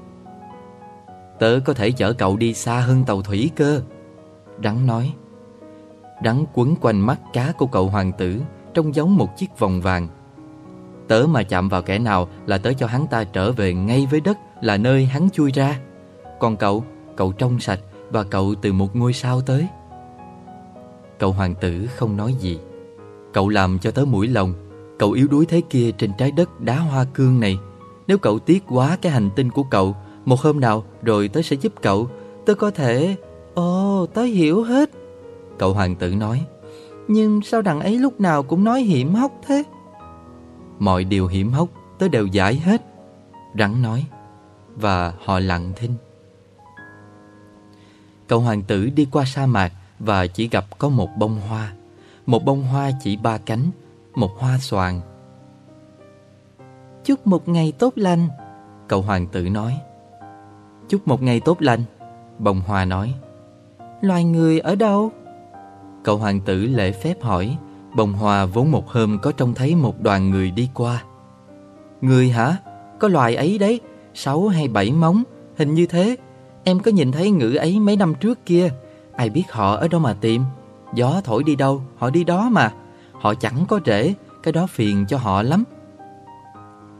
Tư biết. Cậu hoàng tử nói. Ừ, tư biết Hoa nói. Cậu hoàng tử trèo lên một quả núi cao. Trước nay những hòn núi cao độc nhất mà em biết Chỉ là ba quả núi lửa ngang đầu gối em. Nên em dùng quả núi lửa đã tắt làm ghế ngồi. Từ trên một quả núi cao như quả này. Em nói thầm Mình sẽ đưa mắt là thấy ngay tất cả hành tinh và tất cả mọi người. Nhưng em đã chỉ thấy có những mũi nhọn của các tảng đá mài rất sắc. Chúc một ngày tốt lành Em buộc miệng nói. Chúc một ngày tốt lành. Tiếng vang đáp lại. Các anh là ai? Cậu hoàng tử nói các anh là ai? Tiếng vàng đáp lại. Hãy là bạn thân của tôi Tôi chỉ có một mình. Em nói. Tôi một mình. Tiếng vàng đáp lại. Cái hành tinh buồn cười thật. Lúc đó em nghĩ thầm. Nó khô khóc, lại nhọn hoắt nữa và lại mặn ơi là mặn. Mà những con người thì thiếu óc tưởng tượng, ai nói câu gì cứ lặp lại câu đó. Ở quê mình có một bông hoa, cô ta bao giờ cũng nói trước. Nhưng cậu hoàng tử đã đi lâu qua các bãi cát, qua đá, qua tuyết. Bỗng sau cùng tìm thấy một con đường và mọi con đường đều đưa đến nơi có người. Chúc một ngày tốt lành. Em nói, ấy là một khu vườn đầy hoa hồng Chúc một ngày tốt lành Các hoa hồng trả lời Cậu hoàng tử nhìn các hoa hồng Họ tất cả đều giống bông hoa của em Các bạn là ai? Kinh ngạc em hỏi họ Chúng em là hoa hồng Các bông hồng nói Thế ư? Cậu hoàng tử kêu lên Và em liền cảm thấy rất đau khổ Đóa hoa của em Cô ta đã có kể với em rằng Cô là độc nhất vô nhị của loài hoa hồng trong vũ trụ Thế nhưng đây này, chỉ mới trong mỗi một khu vườn đã có đến 5.000 đóa giống nhau hết. Trong thấy cảnh này cô ta chắc sẽ ngượng. Em nghĩ thầm. Cô ta sẽ ho thật to và giả chết để đỡ xấu hổ. Còn mình, mình buộc làm ra vẻ chăm sóc cô ta. Nếu không cô ta chết thật mất, cốt làm cho chính mình xấu hổ mà. Rồi em lại nói thầm.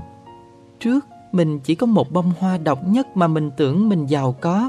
Thật ra mình chỉ có một bông hoa thường thôi Nó và ba trái núi lửa chỉ thấp đến đầu gối mình trong đó một quả thì có lẽ đã tắt vĩnh viễn rồi.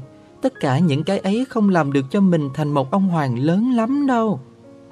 Thế là nằm trong cỏ Em nức lên khóc. Vừa lúc đó bỗng nhiên hiện ra một con cáo. Chào một ngày tốt lành Con cáo nói. Chào một ngày tốt lành. Cậu hoàng tử đáp lại lễ phép. Cậu xoay người lại nhưng chẳng thấy gì cả. Tôi ở đây cơ mà Giọng nói cất lên Dưới cây táo. Cậu là ai thế? Cậu hoàng tử nói. Cậu thật bảnh. Tớ là một con cáo. Con cáo nói. Đến đây chơi với tôi. Cậu hoàng tử rủ cáo. Tôi buồn chết đi được. Tớ không chơi với cậu được. Tớ không quen. Thế ư? Xin lỗi. Cậu hoàng tử nói. Nhưng sau khi suy nghĩ, em hỏi thêm. Quen, nghĩa là gì thế? Ra cậu không phải ở đây, cậu đi tìm cái gì? Tớ đi tìm những con người. Cậu hoàng tử nói. Quen, nghĩa là gì vậy? Loài người, cáo nói. Họ có súng, họ bắn, phiền lắm. Họ cũng nuôi gà nữa. Họ mà đáng cho ta chú ý là ở việc nuôi gà này thôi. Cậu đi kiếm gà, phải không? Không. Cậu hoàng tử nói. Mình kiếm bạn bè. Quen, nghĩa là gì? Ấy là một việc mình bỏ quên đã lâu. Cáo nói. Nó có nghĩa là tạo nên những tình cảm ràng buộc. Tạo nên những tình cảm ràng buộc? Hẳn chứ. Cáo nói. Đối với tớ, hiện giờ cậu mới chỉ là một cậu bé hoàn toàn giống trăm nghìn cậu bé khác. Tớ lại không có gì cần đến cậu cả. Và cậu cũng chẳng có gì cần đến tớ. Tớ đối với cậu chỉ là một con cáo giống như trăm ngàn con cáo. Nhưng nếu cậu làm cho tớ quen dần cậu, hai đứa ta, đứa này sẽ thấy cần đứa kia. Đối với tớ, cậu sẽ là người duy nhất trên đời. Tớ đối với cậu sẽ duy nhất trên đời. Tôi bắt đầu hiểu. Cậu hoàng tử nói. Có một bông hoa, tôi cho là nó đã làm cho tôi quen. Có thể. Cáo nói. Trên trái đất có đủ mọi vật. Ôi, không phải trên trái đất. Cậu hoàng tử nói. Cáo có vẻ chú ý. Trên một hành tinh khác à? Phải. Trên hành tinh ấy có kẻ đi săn không? Không. Thế thì hay đấy. Nhưng có gà không? Không. Thế thì chả có gì hoàn hảo thật. Cáo thở dài. Nhưng rồi cáo bỗng trở lại với ý nghĩ của mình. Đời tớ buồn tẻ. Tớ săn gà, người săn tớ. Tất cả loài gà đều giống nhau. Tất cả loài người đều giống nhau. Vì thế tớ hơi chán. Nhưng nếu cậu làm cho tớ quen thân cậu, đời tớ sẽ như chói chang ánh sáng mặt trời. Tớ sẽ nhận ra một bước chân khác hẳn mọi bước chân khác. Các bước chân sẽ làm tớ chuối ngay xuống đất. Nhưng bước chân của cậu lại sẽ như là âm nhạc vậy, gọi tớ từ hang chạy ra. Và cậu hãy nhìn kìa, cậu thấy không? Ở kia, có những đồng lúa. Tớ đâu có ăn bánh mì. Lúa mì đối với tớ là vô dụng. Các cánh đồng lúa mì đối với tớ chẳng có khiêu gợi gì hết. Mà thế thì buồn quá. Nhưng mái tóc màu vàng kim của cậu, mái tóc vàng kim của cậu thì thật là tuyệt. Khi cậu đã làm cho tớ quen thân cậu, rồi lúa mì vốn màu vàng sẽ gợi cho tớ nhớ cậu. Tớ sẽ yêu cả tiếng gió khua trong lúa mì nữa. Cáo nín thinh và nhìn cậu hoàng tử một lúc lâu. Tớ yêu cầu cậu, hãy làm cho tớ quen thân cậu đi. Cáo nói. Tôi cũng muốn thế lắm. Cậu hoàng tử trả lời. Nhưng tôi không có nhiều thì giờ. Tôi cần tìm kiếm nhiều bạn bè và tìm hiểu nhiều sự vật. Người ta chỉ hiểu được những vật người ta đã thân quen. Cáo nói. Loài người bây giờ không còn đủ thì giờ để hiểu cái gì hết. Họ mua những vật làm sẵn ở các con buôn. Nhưng vì không ở đâu người ta bày bán bạn hữu, nên những con người không còn bạn hữu nữa. Cậu cần bạn hữu thì cậu hãy tập tới quen thân cậu.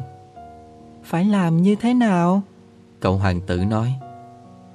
Phải thật kiên nhẫn. Cáo trả lời. Ban đầu cậu hãy ngồi hơi xa tới một tí. Thế, ở trong cỏ. Tớ đưa mắt liếc nhìn cậu, nhưng cậu chẳng nói sao cả. Tiếng nói là nguồn gốc của mọi sự hiểu nhầm. Nhưng mỗi ngày cậu có thể ngồi dịch lại một tí. Ngày hôm sau, cậu hoàng tử trở lại. Tốt hơn nên đến đúng giờ như hôm trước. Cáo nói. Vì chẳng hạn như 4 giờ chiều cậu đến Thế là từ 3 giờ mình đã thấy vui. Càng đến gần giờ mình càng thấy vui. 4 giờ mình cuốn lên, mình lo lắng Và mình vụt hiểu ra cái giá của hạnh phúc. Nhưng nếu cậu có thể đến bất cứ lúc nào Mình không biết vào lúc nào Thì nên trang điểm cho lông mình. Phải có nghi thức chứ. Nghi thức là cái gì? Cậu hoàng tử hỏi. Đó cũng là một cái mình quên lâu quá. Cáo nói đó là cái gì làm cho một ngày trở nên khác những ngày khác, một giờ khác mọi giờ khác. Ví dụ như ở bọn săn tớ có một nghi thức, mỗi thứ năm họ nhảy múa với các cô gái trong làng. Thế thứ năm là một ngày kỳ diệu, hôm ấy tớ có thể rong chơi đến tận vườn nho. Nếu bất cứ ngày nào những kẻ đi săn ấy cũng múa nhảy được Thì ngày nào rồi cũng sẽ như ngày nào Tớ sẽ chẳng có tí ngày nghỉ nào nữa Như vậy đấy Cậu hoàng tử đã làm cho con cáo thân quen Tới khi giờ ra đi đã đến gần. Ôi chao Cáo nói Tớ khóc lên mất. Lỗi tại cậu. Cậu hoàng tử nói Mình tuyệt chẳng muốn cậu khổ Cậu lại cứ muốn mình làm cho cậu thân quen mình. Đúng thế Cáo nói. Kìa, cậu sắp khóc kìa. Cậu hoàng tử nói Đúng, mình sắp khóc. Cáo nói Khóc cũng chả được gì kia mà. Được chứ Vẫn còn cái màu vàng kim kia của lúa mì. Rồi nó nói thêm Cậu hãy trở lại xem bọn hoa hồng đi. Cậu sẽ rõ ra bông hoa kia của cậu là duy nhất trên đời. Rồi cậu hãy trở lại đây từ biệt tớ. Tớ sẽ làm quà cho cậu một điều bí mật. Cậu hoàng tử đi thăm lại các hoa hồng. Các cô chẳng giống chút nào với đóa hồng của tôi. Các cô chưa là gì cả Cậu em bảo các bông hồng. Chưa ai làm cho các cô thân quen ai Các cô cũng chưa làm cho ai thân quen. Các cô giống như con cáo của tôi trước kia. Trước kia nó là một con cáo giống như trăm nghìn con cáo. Xong tôi đã làm cho nó thành bạn thân tôi Và bây giờ nó trở nên duy nhất trên đời. Và các bông hồng hết sức lúng túng. Các cô đẹp Nhưng các cô trống rỗng. Em lại nói với họ Người ta không thể chết vì các cô được. Hẳn chứ, Cái bông hồng của tôi ấy, Một kẻ qua đường tầm thường tưởng là nó giống các cô, Nhưng chỉ một mình nó thôi. Đối với tôi, Nó cũng quan trọng hơn tất cả các cô. Bởi vì chính nó, tôi đã đặt dưới bầu kính. Bởi vì chính nó, tôi đã đem ẩn giấu sau cái chắn gió. Bởi vì chính trên thân nó mà tôi diệt các con sâu, Trừ hai hay ba con dành để thành bướm. Bởi vì chính nó mà tôi nghe thở than hay khoe khoang hay đôi khi cả nín thinh nữa bởi vì nó là bông hồng của tôi. Rồi em trở lại chỗ con cáo. Từ biệt. Em nói, từ biệt. Cáo nói, đây, cái bí quyết của tớ rất giản dị thôi. Người ta chỉ nhìn thấy thật rõ ràng bằng trái tim mình, cái chủ yếu thì mắt chẳng thể thấy. Cái chủ yếu thì mắt chẳng thể thấy. Cậu hoàng tử lặp lại để cho nhớ. Chính là cái thời gian cậu đã tiêu phí vì bông hồng của cậu Cái thời gian ấy nó làm cho bông hồng đó trở nên quan trọng đến như thế đấy. Chính là cái thời gian mà tôi đã tiêu phí cho bông hồng của tôi. Cậu hoàng tử nói để cho nhớ. Loài người đã quên bẵng cái sự thật này. Cáo nói Nhưng cậu không nên quên. Cậu trở nên mãi mãi có trách nhiệm về những cái gì cậu đã tập cho quen thân Cậu có trách nhiệm đối với bông hồng của cậu. Tôi có trách nhiệm đối với bông hồng của tôi. Cậu hoàng tử lặp lại để cho nhớ. Chào một ngày tốt lành. Cậu hoàng tử nói. Chào một ngày tốt lành. Người gác ghi nói. Ông làm gì ở đây? Cậu hoàng tử hỏi. Ta xếp hành khách thành từng gói nghìn người một. Người gác ghi nói. Ta cho phóng đi Lúc bên phải, lúc về bên trái những chuyến tàu chở các gói ấy. Rồi một con tàu nhanh sáng choang, âm âm như sấm dậy, bỗng làm rung lên buồng ghi. Chúng vội vã thế. Cậu hoàng tử nói. Chúng tìm cái gì vậy? Tìm cái gì thì chính người lái đầu máy cũng không rõ. Người gác ghi nói. Và liền gầm lên từ hướng ngược lại một chuyến tàu nhanh thứ hai sáng choang. Chúng đã trở về rồi ư? Cậu hoàng tử hỏi. Không phải những toa lúc nãy đâu Đổi chỗ cho nhau đấy mà. Chúng không bằng lòng chỗ chúng đứng ư? Người ta không bao giờ bằng lòng chỗ mình đứng cả. Người gác ghi nói. Và tức thì gầm lên một chuyến tàu nhanh thứ ba sáng choang. Chúng đuổi theo những hành khách lúc nãy phải không? Cậu hoàng tử hỏi. Chúng chẳng đuổi theo cái gì hết Người gác ghi nói Người ta ngủ trong đó hay người ta ngáp? Chỉ có những đứa trẻ là dí đến bẹp mũi vào cửa kính thôi. Chỉ có những đứa trẻ biết là mình tìm cái gì? Cậu hoàng tử nói Chúng mất thì giờ vì một con búp bê bó bằng vẽ Và con búp bê ấy trở nên quan trọng lắm. Ai lấy đi của chúng, chúng sẽ khóc. Chúng thật may mắn. Người gác ghi nói Chào một ngày tốt lành. Cậu hoàng tử nói Chào một ngày tốt lành. Người lái buôn nói Ấy là một lão buôn thuốc viên gia công Có thể làm cho đỡ khác Chỉ một tuần uống một viên Và người ta thấy không cần phải uống nước nữa. Tại sao ông bán thứ đó? Cậu hoàng tử hỏi Đây là một sự tiết kiệm lớn về thời giờ. Lão buôn nói Các nhà chuyên môn đã tính toán rồi Mỗi tuần lễ ta sẽ tiết kiệm được 53 phút. Thế người ta dùng để làm gì trong 53 phút ấy? Muốn làm gì thì làm. Mình ấy à? Cậu hoàng tử nghĩ thầm. Nếu mình có 53 phút ấy để mà tiêu phí Mình sẽ rón rén tìm đến một cái vòi nước. Bây giờ là ngày thứ 8 từ khi máy bay của tôi bị hỏng ở giữa sa mạc. Và câu chuyện này về người lái buôn Tôi vừa nghe vừa nuốt giọt nước dự trữ cuối cùng của tôi. Ôi chao Tôi nói với cậu hoàng tử Các kỷ niệm của em thật là đẹp Nhưng anh vẫn còn chưa chữa được máy bay của anh.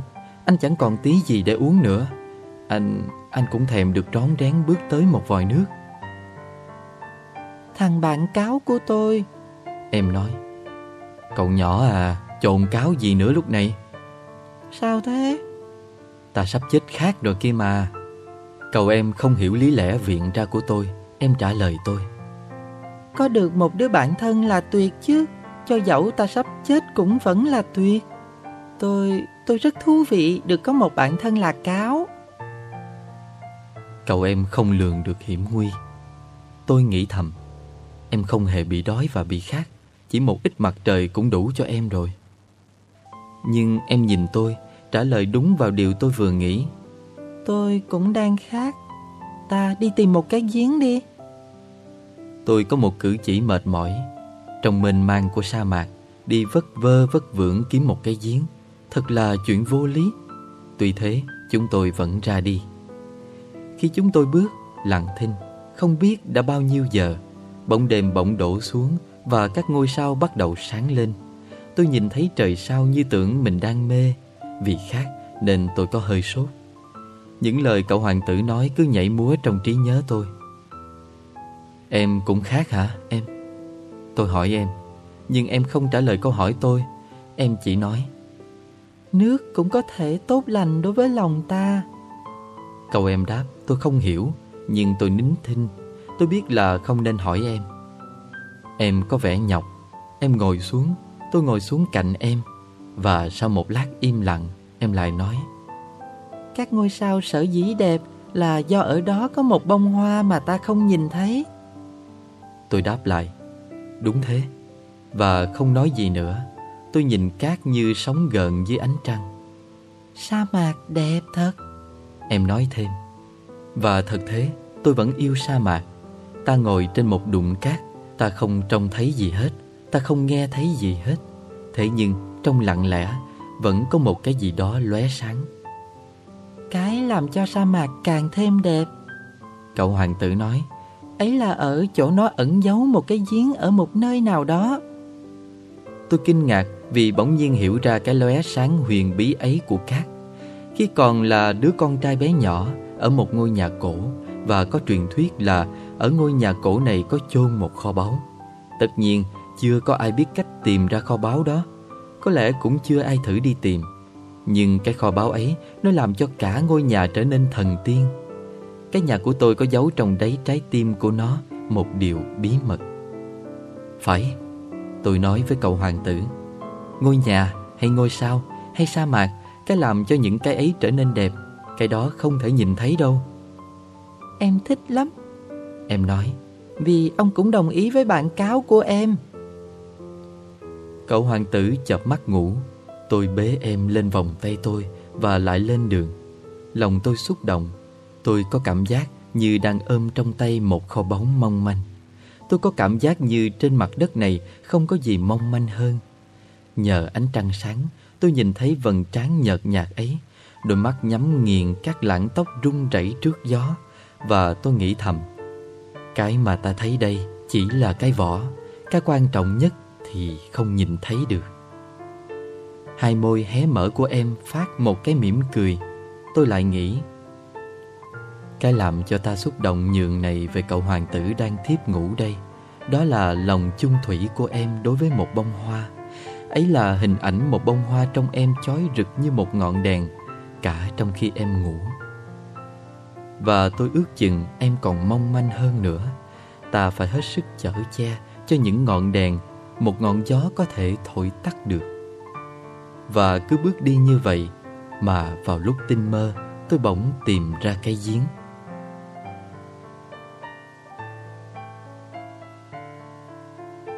Bạn đang nghe quyển sách Hoàng tử bé. Tác giả Antoine de Saint-Exupéry. Giọng đọc Trần Ngọc Sang Trên kênh youtube Hẻm Radio. Chương 7 Loài người, cậu hoàng tử nói Họ chui vào trong các chuyến tàu nhanh Nhưng họ chẳng biết mình tìm kiếm cái gì. Thế mà họ cứ cuốn quýt lên Quay cuồng lên. Và em nói thêm Nào có ích gì? Cái giếng mà chúng tôi đi tới Nó không giống các giếng sa mạc ở Sahara. Cái giếng Sahara chỉ đơn giản là những cái lỗ đào trong cát. Còn cái giếng kia giống như giếng làng. Nhưng ở đây còn có ngôi làng nào đâu. Thế nên tôi tưởng tôi đang mơ. Lạ thật Tôi nói với cậu hoàng tử Mọi cái đều có sẵn Cái rồng độc, cái gầu và sợi dây. Em cười, sờ sợi dây Lăn cái rồng độc. Cái rồng độc liền rên lên một tiếng Giống như tiếng rên của chiếc chồng chống chỉ hướng gió Sau một hồi gió ngủ yên lâu quá. Ông nghe thấy không? Cậu hoàng tử nói Ta đánh thức cái giếng này Nó đang hát đấy. Không muốn em gắng sức Tôi nói Để anh Gầu nặng quá đối với em. Chậm rãi tôi kéo gầu lên tận thành giếng. Tôi đặt gầu ngay ngắn trên đó. Trong tay tôi vẫn còn vẳng mãi tiếng reo của cái rồng trọc Và trong nước vẫn còn rung rẩy Thấy ánh sáng mặt trời rung lên. Tôi thèm giọt nước này đây Cậu hoàng tử nói Cho tôi uống. Và rồi tôi liền hiểu ra cậu em tìm kiếm cái gì. Tôi nhấc chiếc gầu lên kề môi em. Em uống Hai mắt nhắm nghiền Dịu hiền như là lễ Tết. Thứ nước này thật còn là một cái gì khác hơn Không chỉ là một thứ thức uống. Nó sinh ra từ cuộc đi bộ dưới trời sao Từ tiếng hát của cái trồng độc Từ sự gắng sức của hai cánh tay tôi. Nó tốt lành cho lòng ta như một món quà tặng vậy.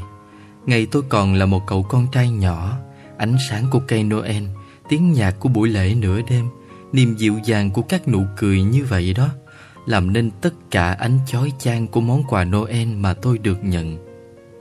Loài người nơi ông, Cậu hoàng tử nói, Trồng năm nghìn hoa hồng cùng trong một khu vườn, Thế mà họ chẳng thấy cái họ tìm. Họ chẳng tìm thấy đâu, Tôi nói. Cái họ muốn tìm lại có thể gặp thấy trong chỉ một đóa hoa hồng Hoặc chỉ một ít nước thôi. Đúng thế Tôi nói. Và cậu hoàng tử nói thêm. Mắt vốn mù lòa Phải dùng trái tim mà tìm kiếm. Tôi đã uống no Tôi thở được nhẹ nhàng. Vào lúc tinh mơ Các màu mật ong Tôi thấy sung sướng cả vì cái màu mật ong ấy nữa. Tại sao tôi cứ phải đau khổ làm chi Ông phải giữ lời hứa. Cậu hoàng tử bảo tôi nho nhỏ Bây giờ em đã lại ngồi xuống cạnh tôi. Lời hứa nào?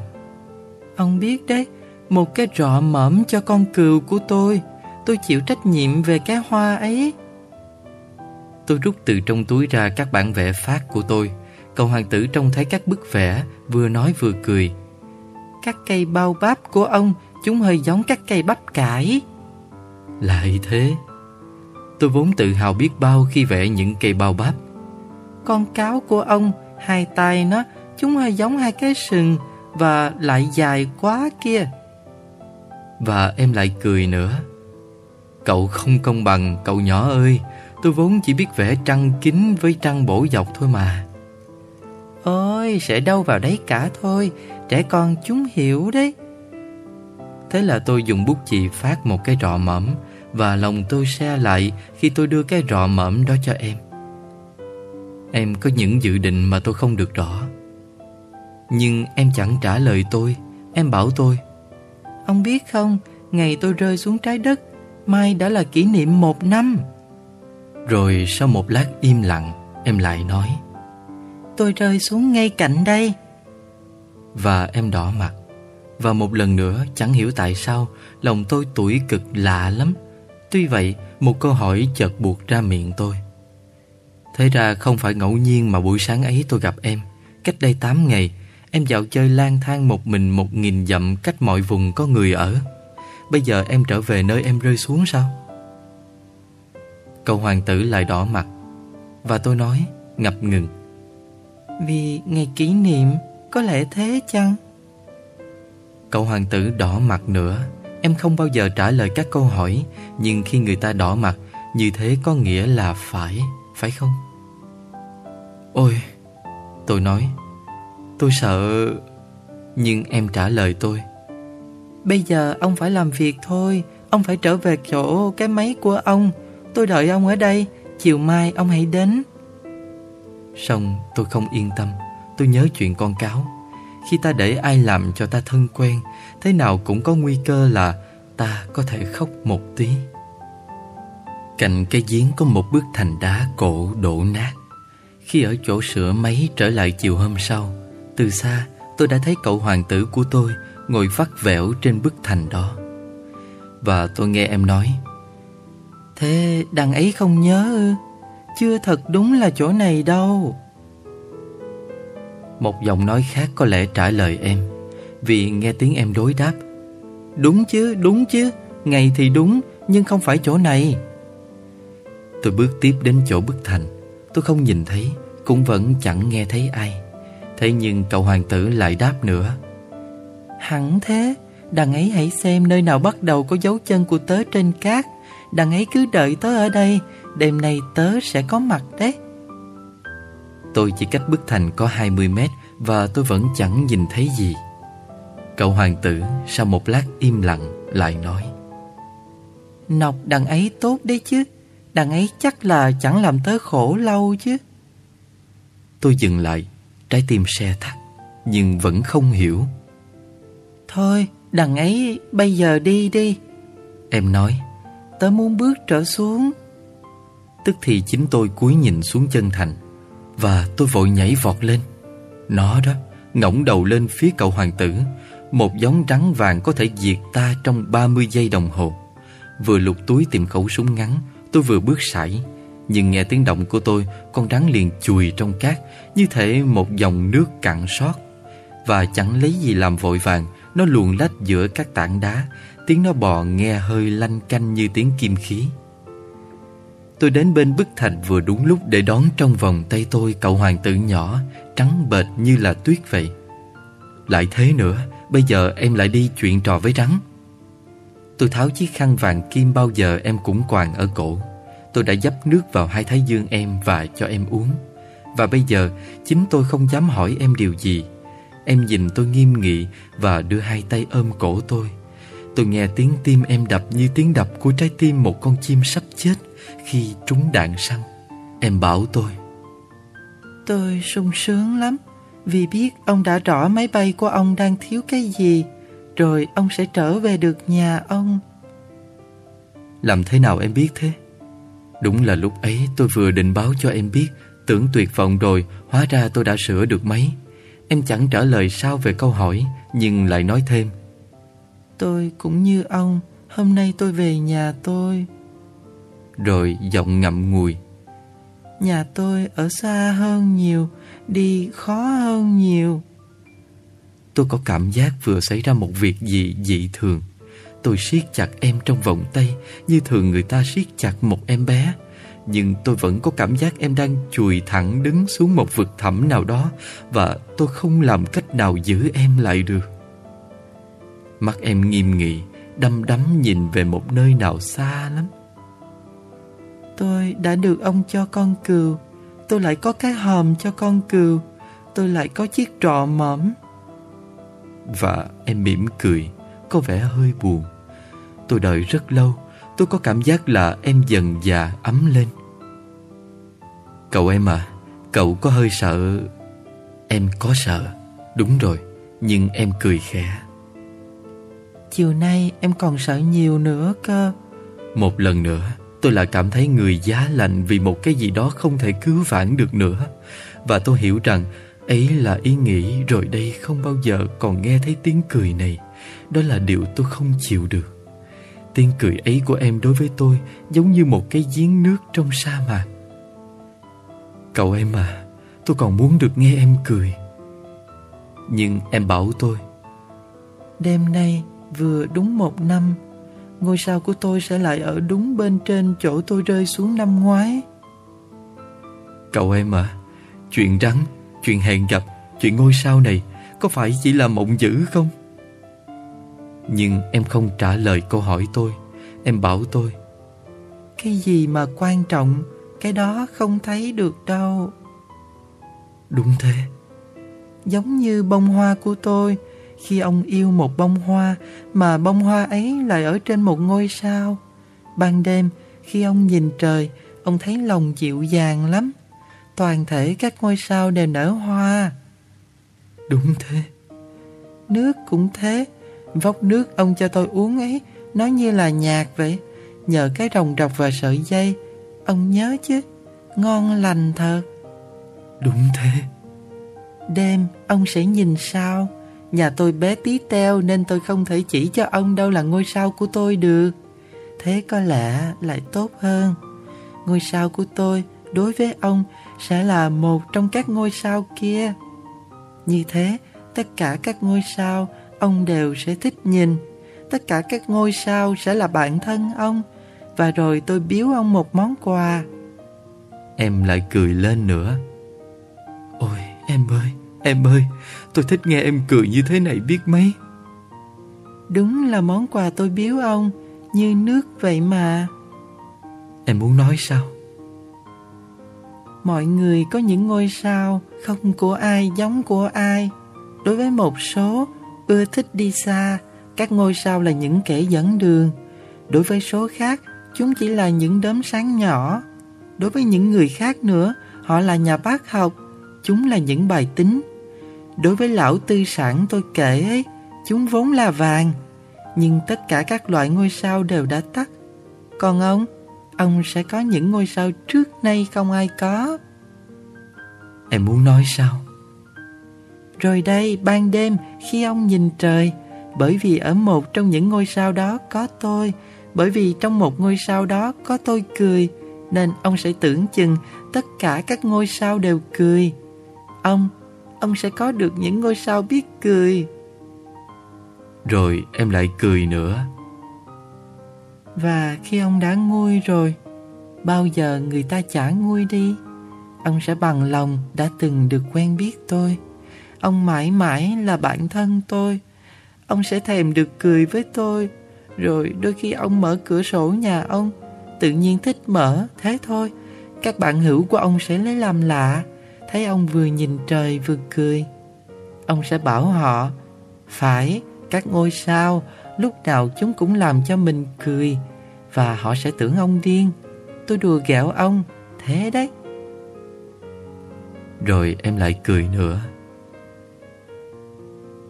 Như là đáng lẽ phải cho ông những ngôi sao Tôi lại đưa cho ông hàng đống những cái chuông nhỏ biết cười. Rồi em lại cười nữa Và bỗng trở lại nghiêm nghị. Đêm nay Ông à Ông đừng đến. Tôi sẽ không rời xa em đâu. Hình như tôi ốm Tôi hơi có vẻ sắp chết. Thế thôi mà Ông đừng đến nhìn trong cảnh đó Không cần đâu. Tôi sẽ không rời em. Nhưng em có vẻ lo lắng Tôi nói với ông cái này Cũng tại con rắn đấy. Chớ để rắn nó cắn ta. Loài rắn ác lắm.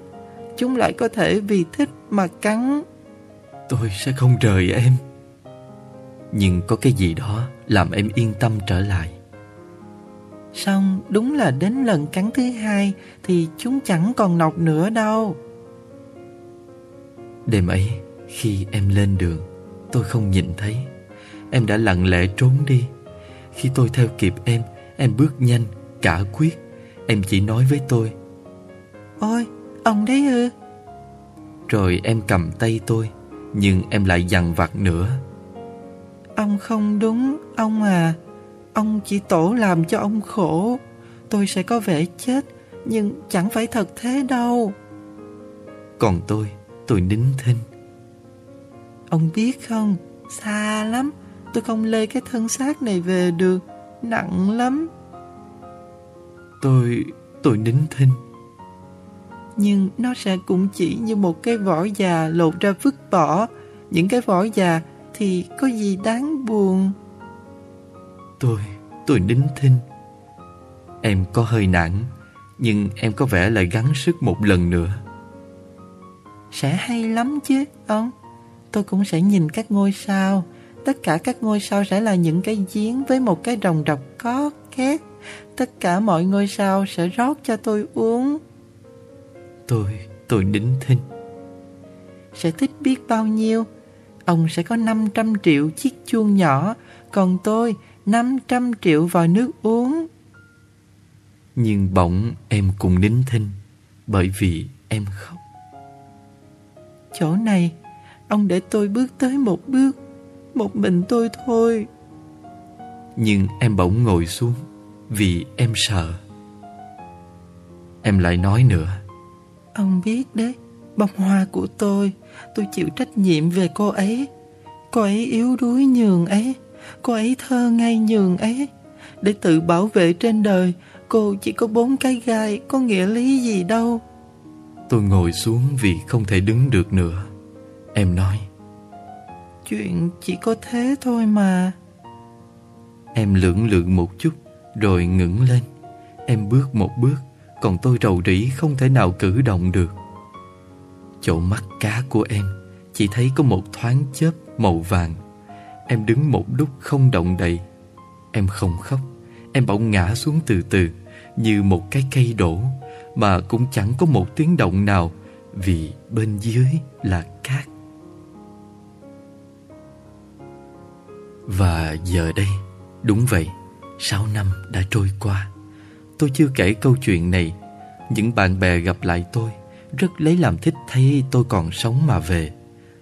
Tôi buồn Và tôi nói với họ, Mình mệt đấy thôi. Bây giờ tôi đã nguôi ngoai, Nghĩa là không hẳn là như thế.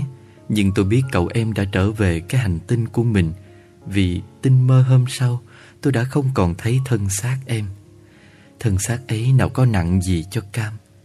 Và bây giờ, ban đêm Tôi thích lắng nghe các ngôi sao. Chúng như 500 triệu cái chuông nhỏ. Nhưng có xảy ra một điều không thường. Chiếc trọ mỏm mà tôi đã vẽ cho cậu hoàng tử Tôi đã quên vẽ thêm cái đai da. Thế em làm thế nào buộc trọ ấy vào cho con cừu được? Vậy nên tôi lại tự hỏi Việc gì đã diễn ra trên hành tinh của em? Hẳn là con cừu đã ăn mất bông hoa rồi, Có lẽ thế. Lúc khác tôi lại nghĩ, Tin chắc là không.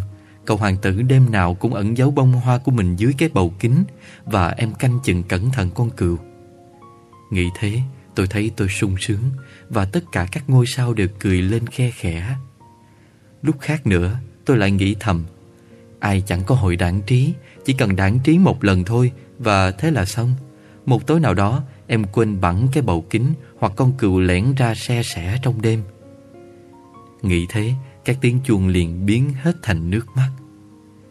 Đó thật là một điều bí mật to lớn. Đối với các bạn là người cũng yêu cầu hoàng tử nhỏ, Cũng như đối với tôi, Không gì trên vũ trụ này còn giống nguyên như trước. Nếu đâu đây, Không biết là nơi nào, Có một con cừu mà chúng ta không biết, Nó có ăn hay đã không ăn một bông hồng bạn hãy nhìn trời, Bạn hãy tự hỏi, Con cừu đã ăn hay không ăn bông hồng nhỉ? Và bạn sẽ thấy là mọi vật liền đổi khác. Và chẳng một người lớn nào có lúc hiểu được rằng Điều đó nó quan trọng đến nhường ấy đâu. Cảnh này đối với tôi là cảnh đẹp nhất và buồn nhất trên đời. Cũng là cái cảnh ở trang trước thôi, Nhưng tôi vẽ lại một lần nữa để chỉ cho các bạn được thấy kỹ. Chính nơi này, cậu hoàng tử đã hiện ra trên mặt đất rồi biến mất. Các bạn hãy nhìn thật chăm chú cảnh ấy để tin được Chắc rồi mình có thể nhận ra Nếu một mai bạn có đi châu Phi Có qua sa mạc Và nếu một mai Mà bạn có qua nơi đó Tôi khẩn cầu bạn Xin chớ vội vàng Hãy đợi lại một chút ngay dưới ngôi sao nếu có một em bé đi lại phía bạn, Nếu em ấy cười, Nếu em ấy có mái tóc vàng, Nếu ta hỏi em mà em chẳng trả lời, Bạn sẽ đoán được ngay em bé đó là ai. Và nếu như vậy, Xin các bạn hãy làm ơn. Chớ để tôi phải buồn mãi. Các bạn hãy viết thư báo cho tôi hay Là em đã lại về.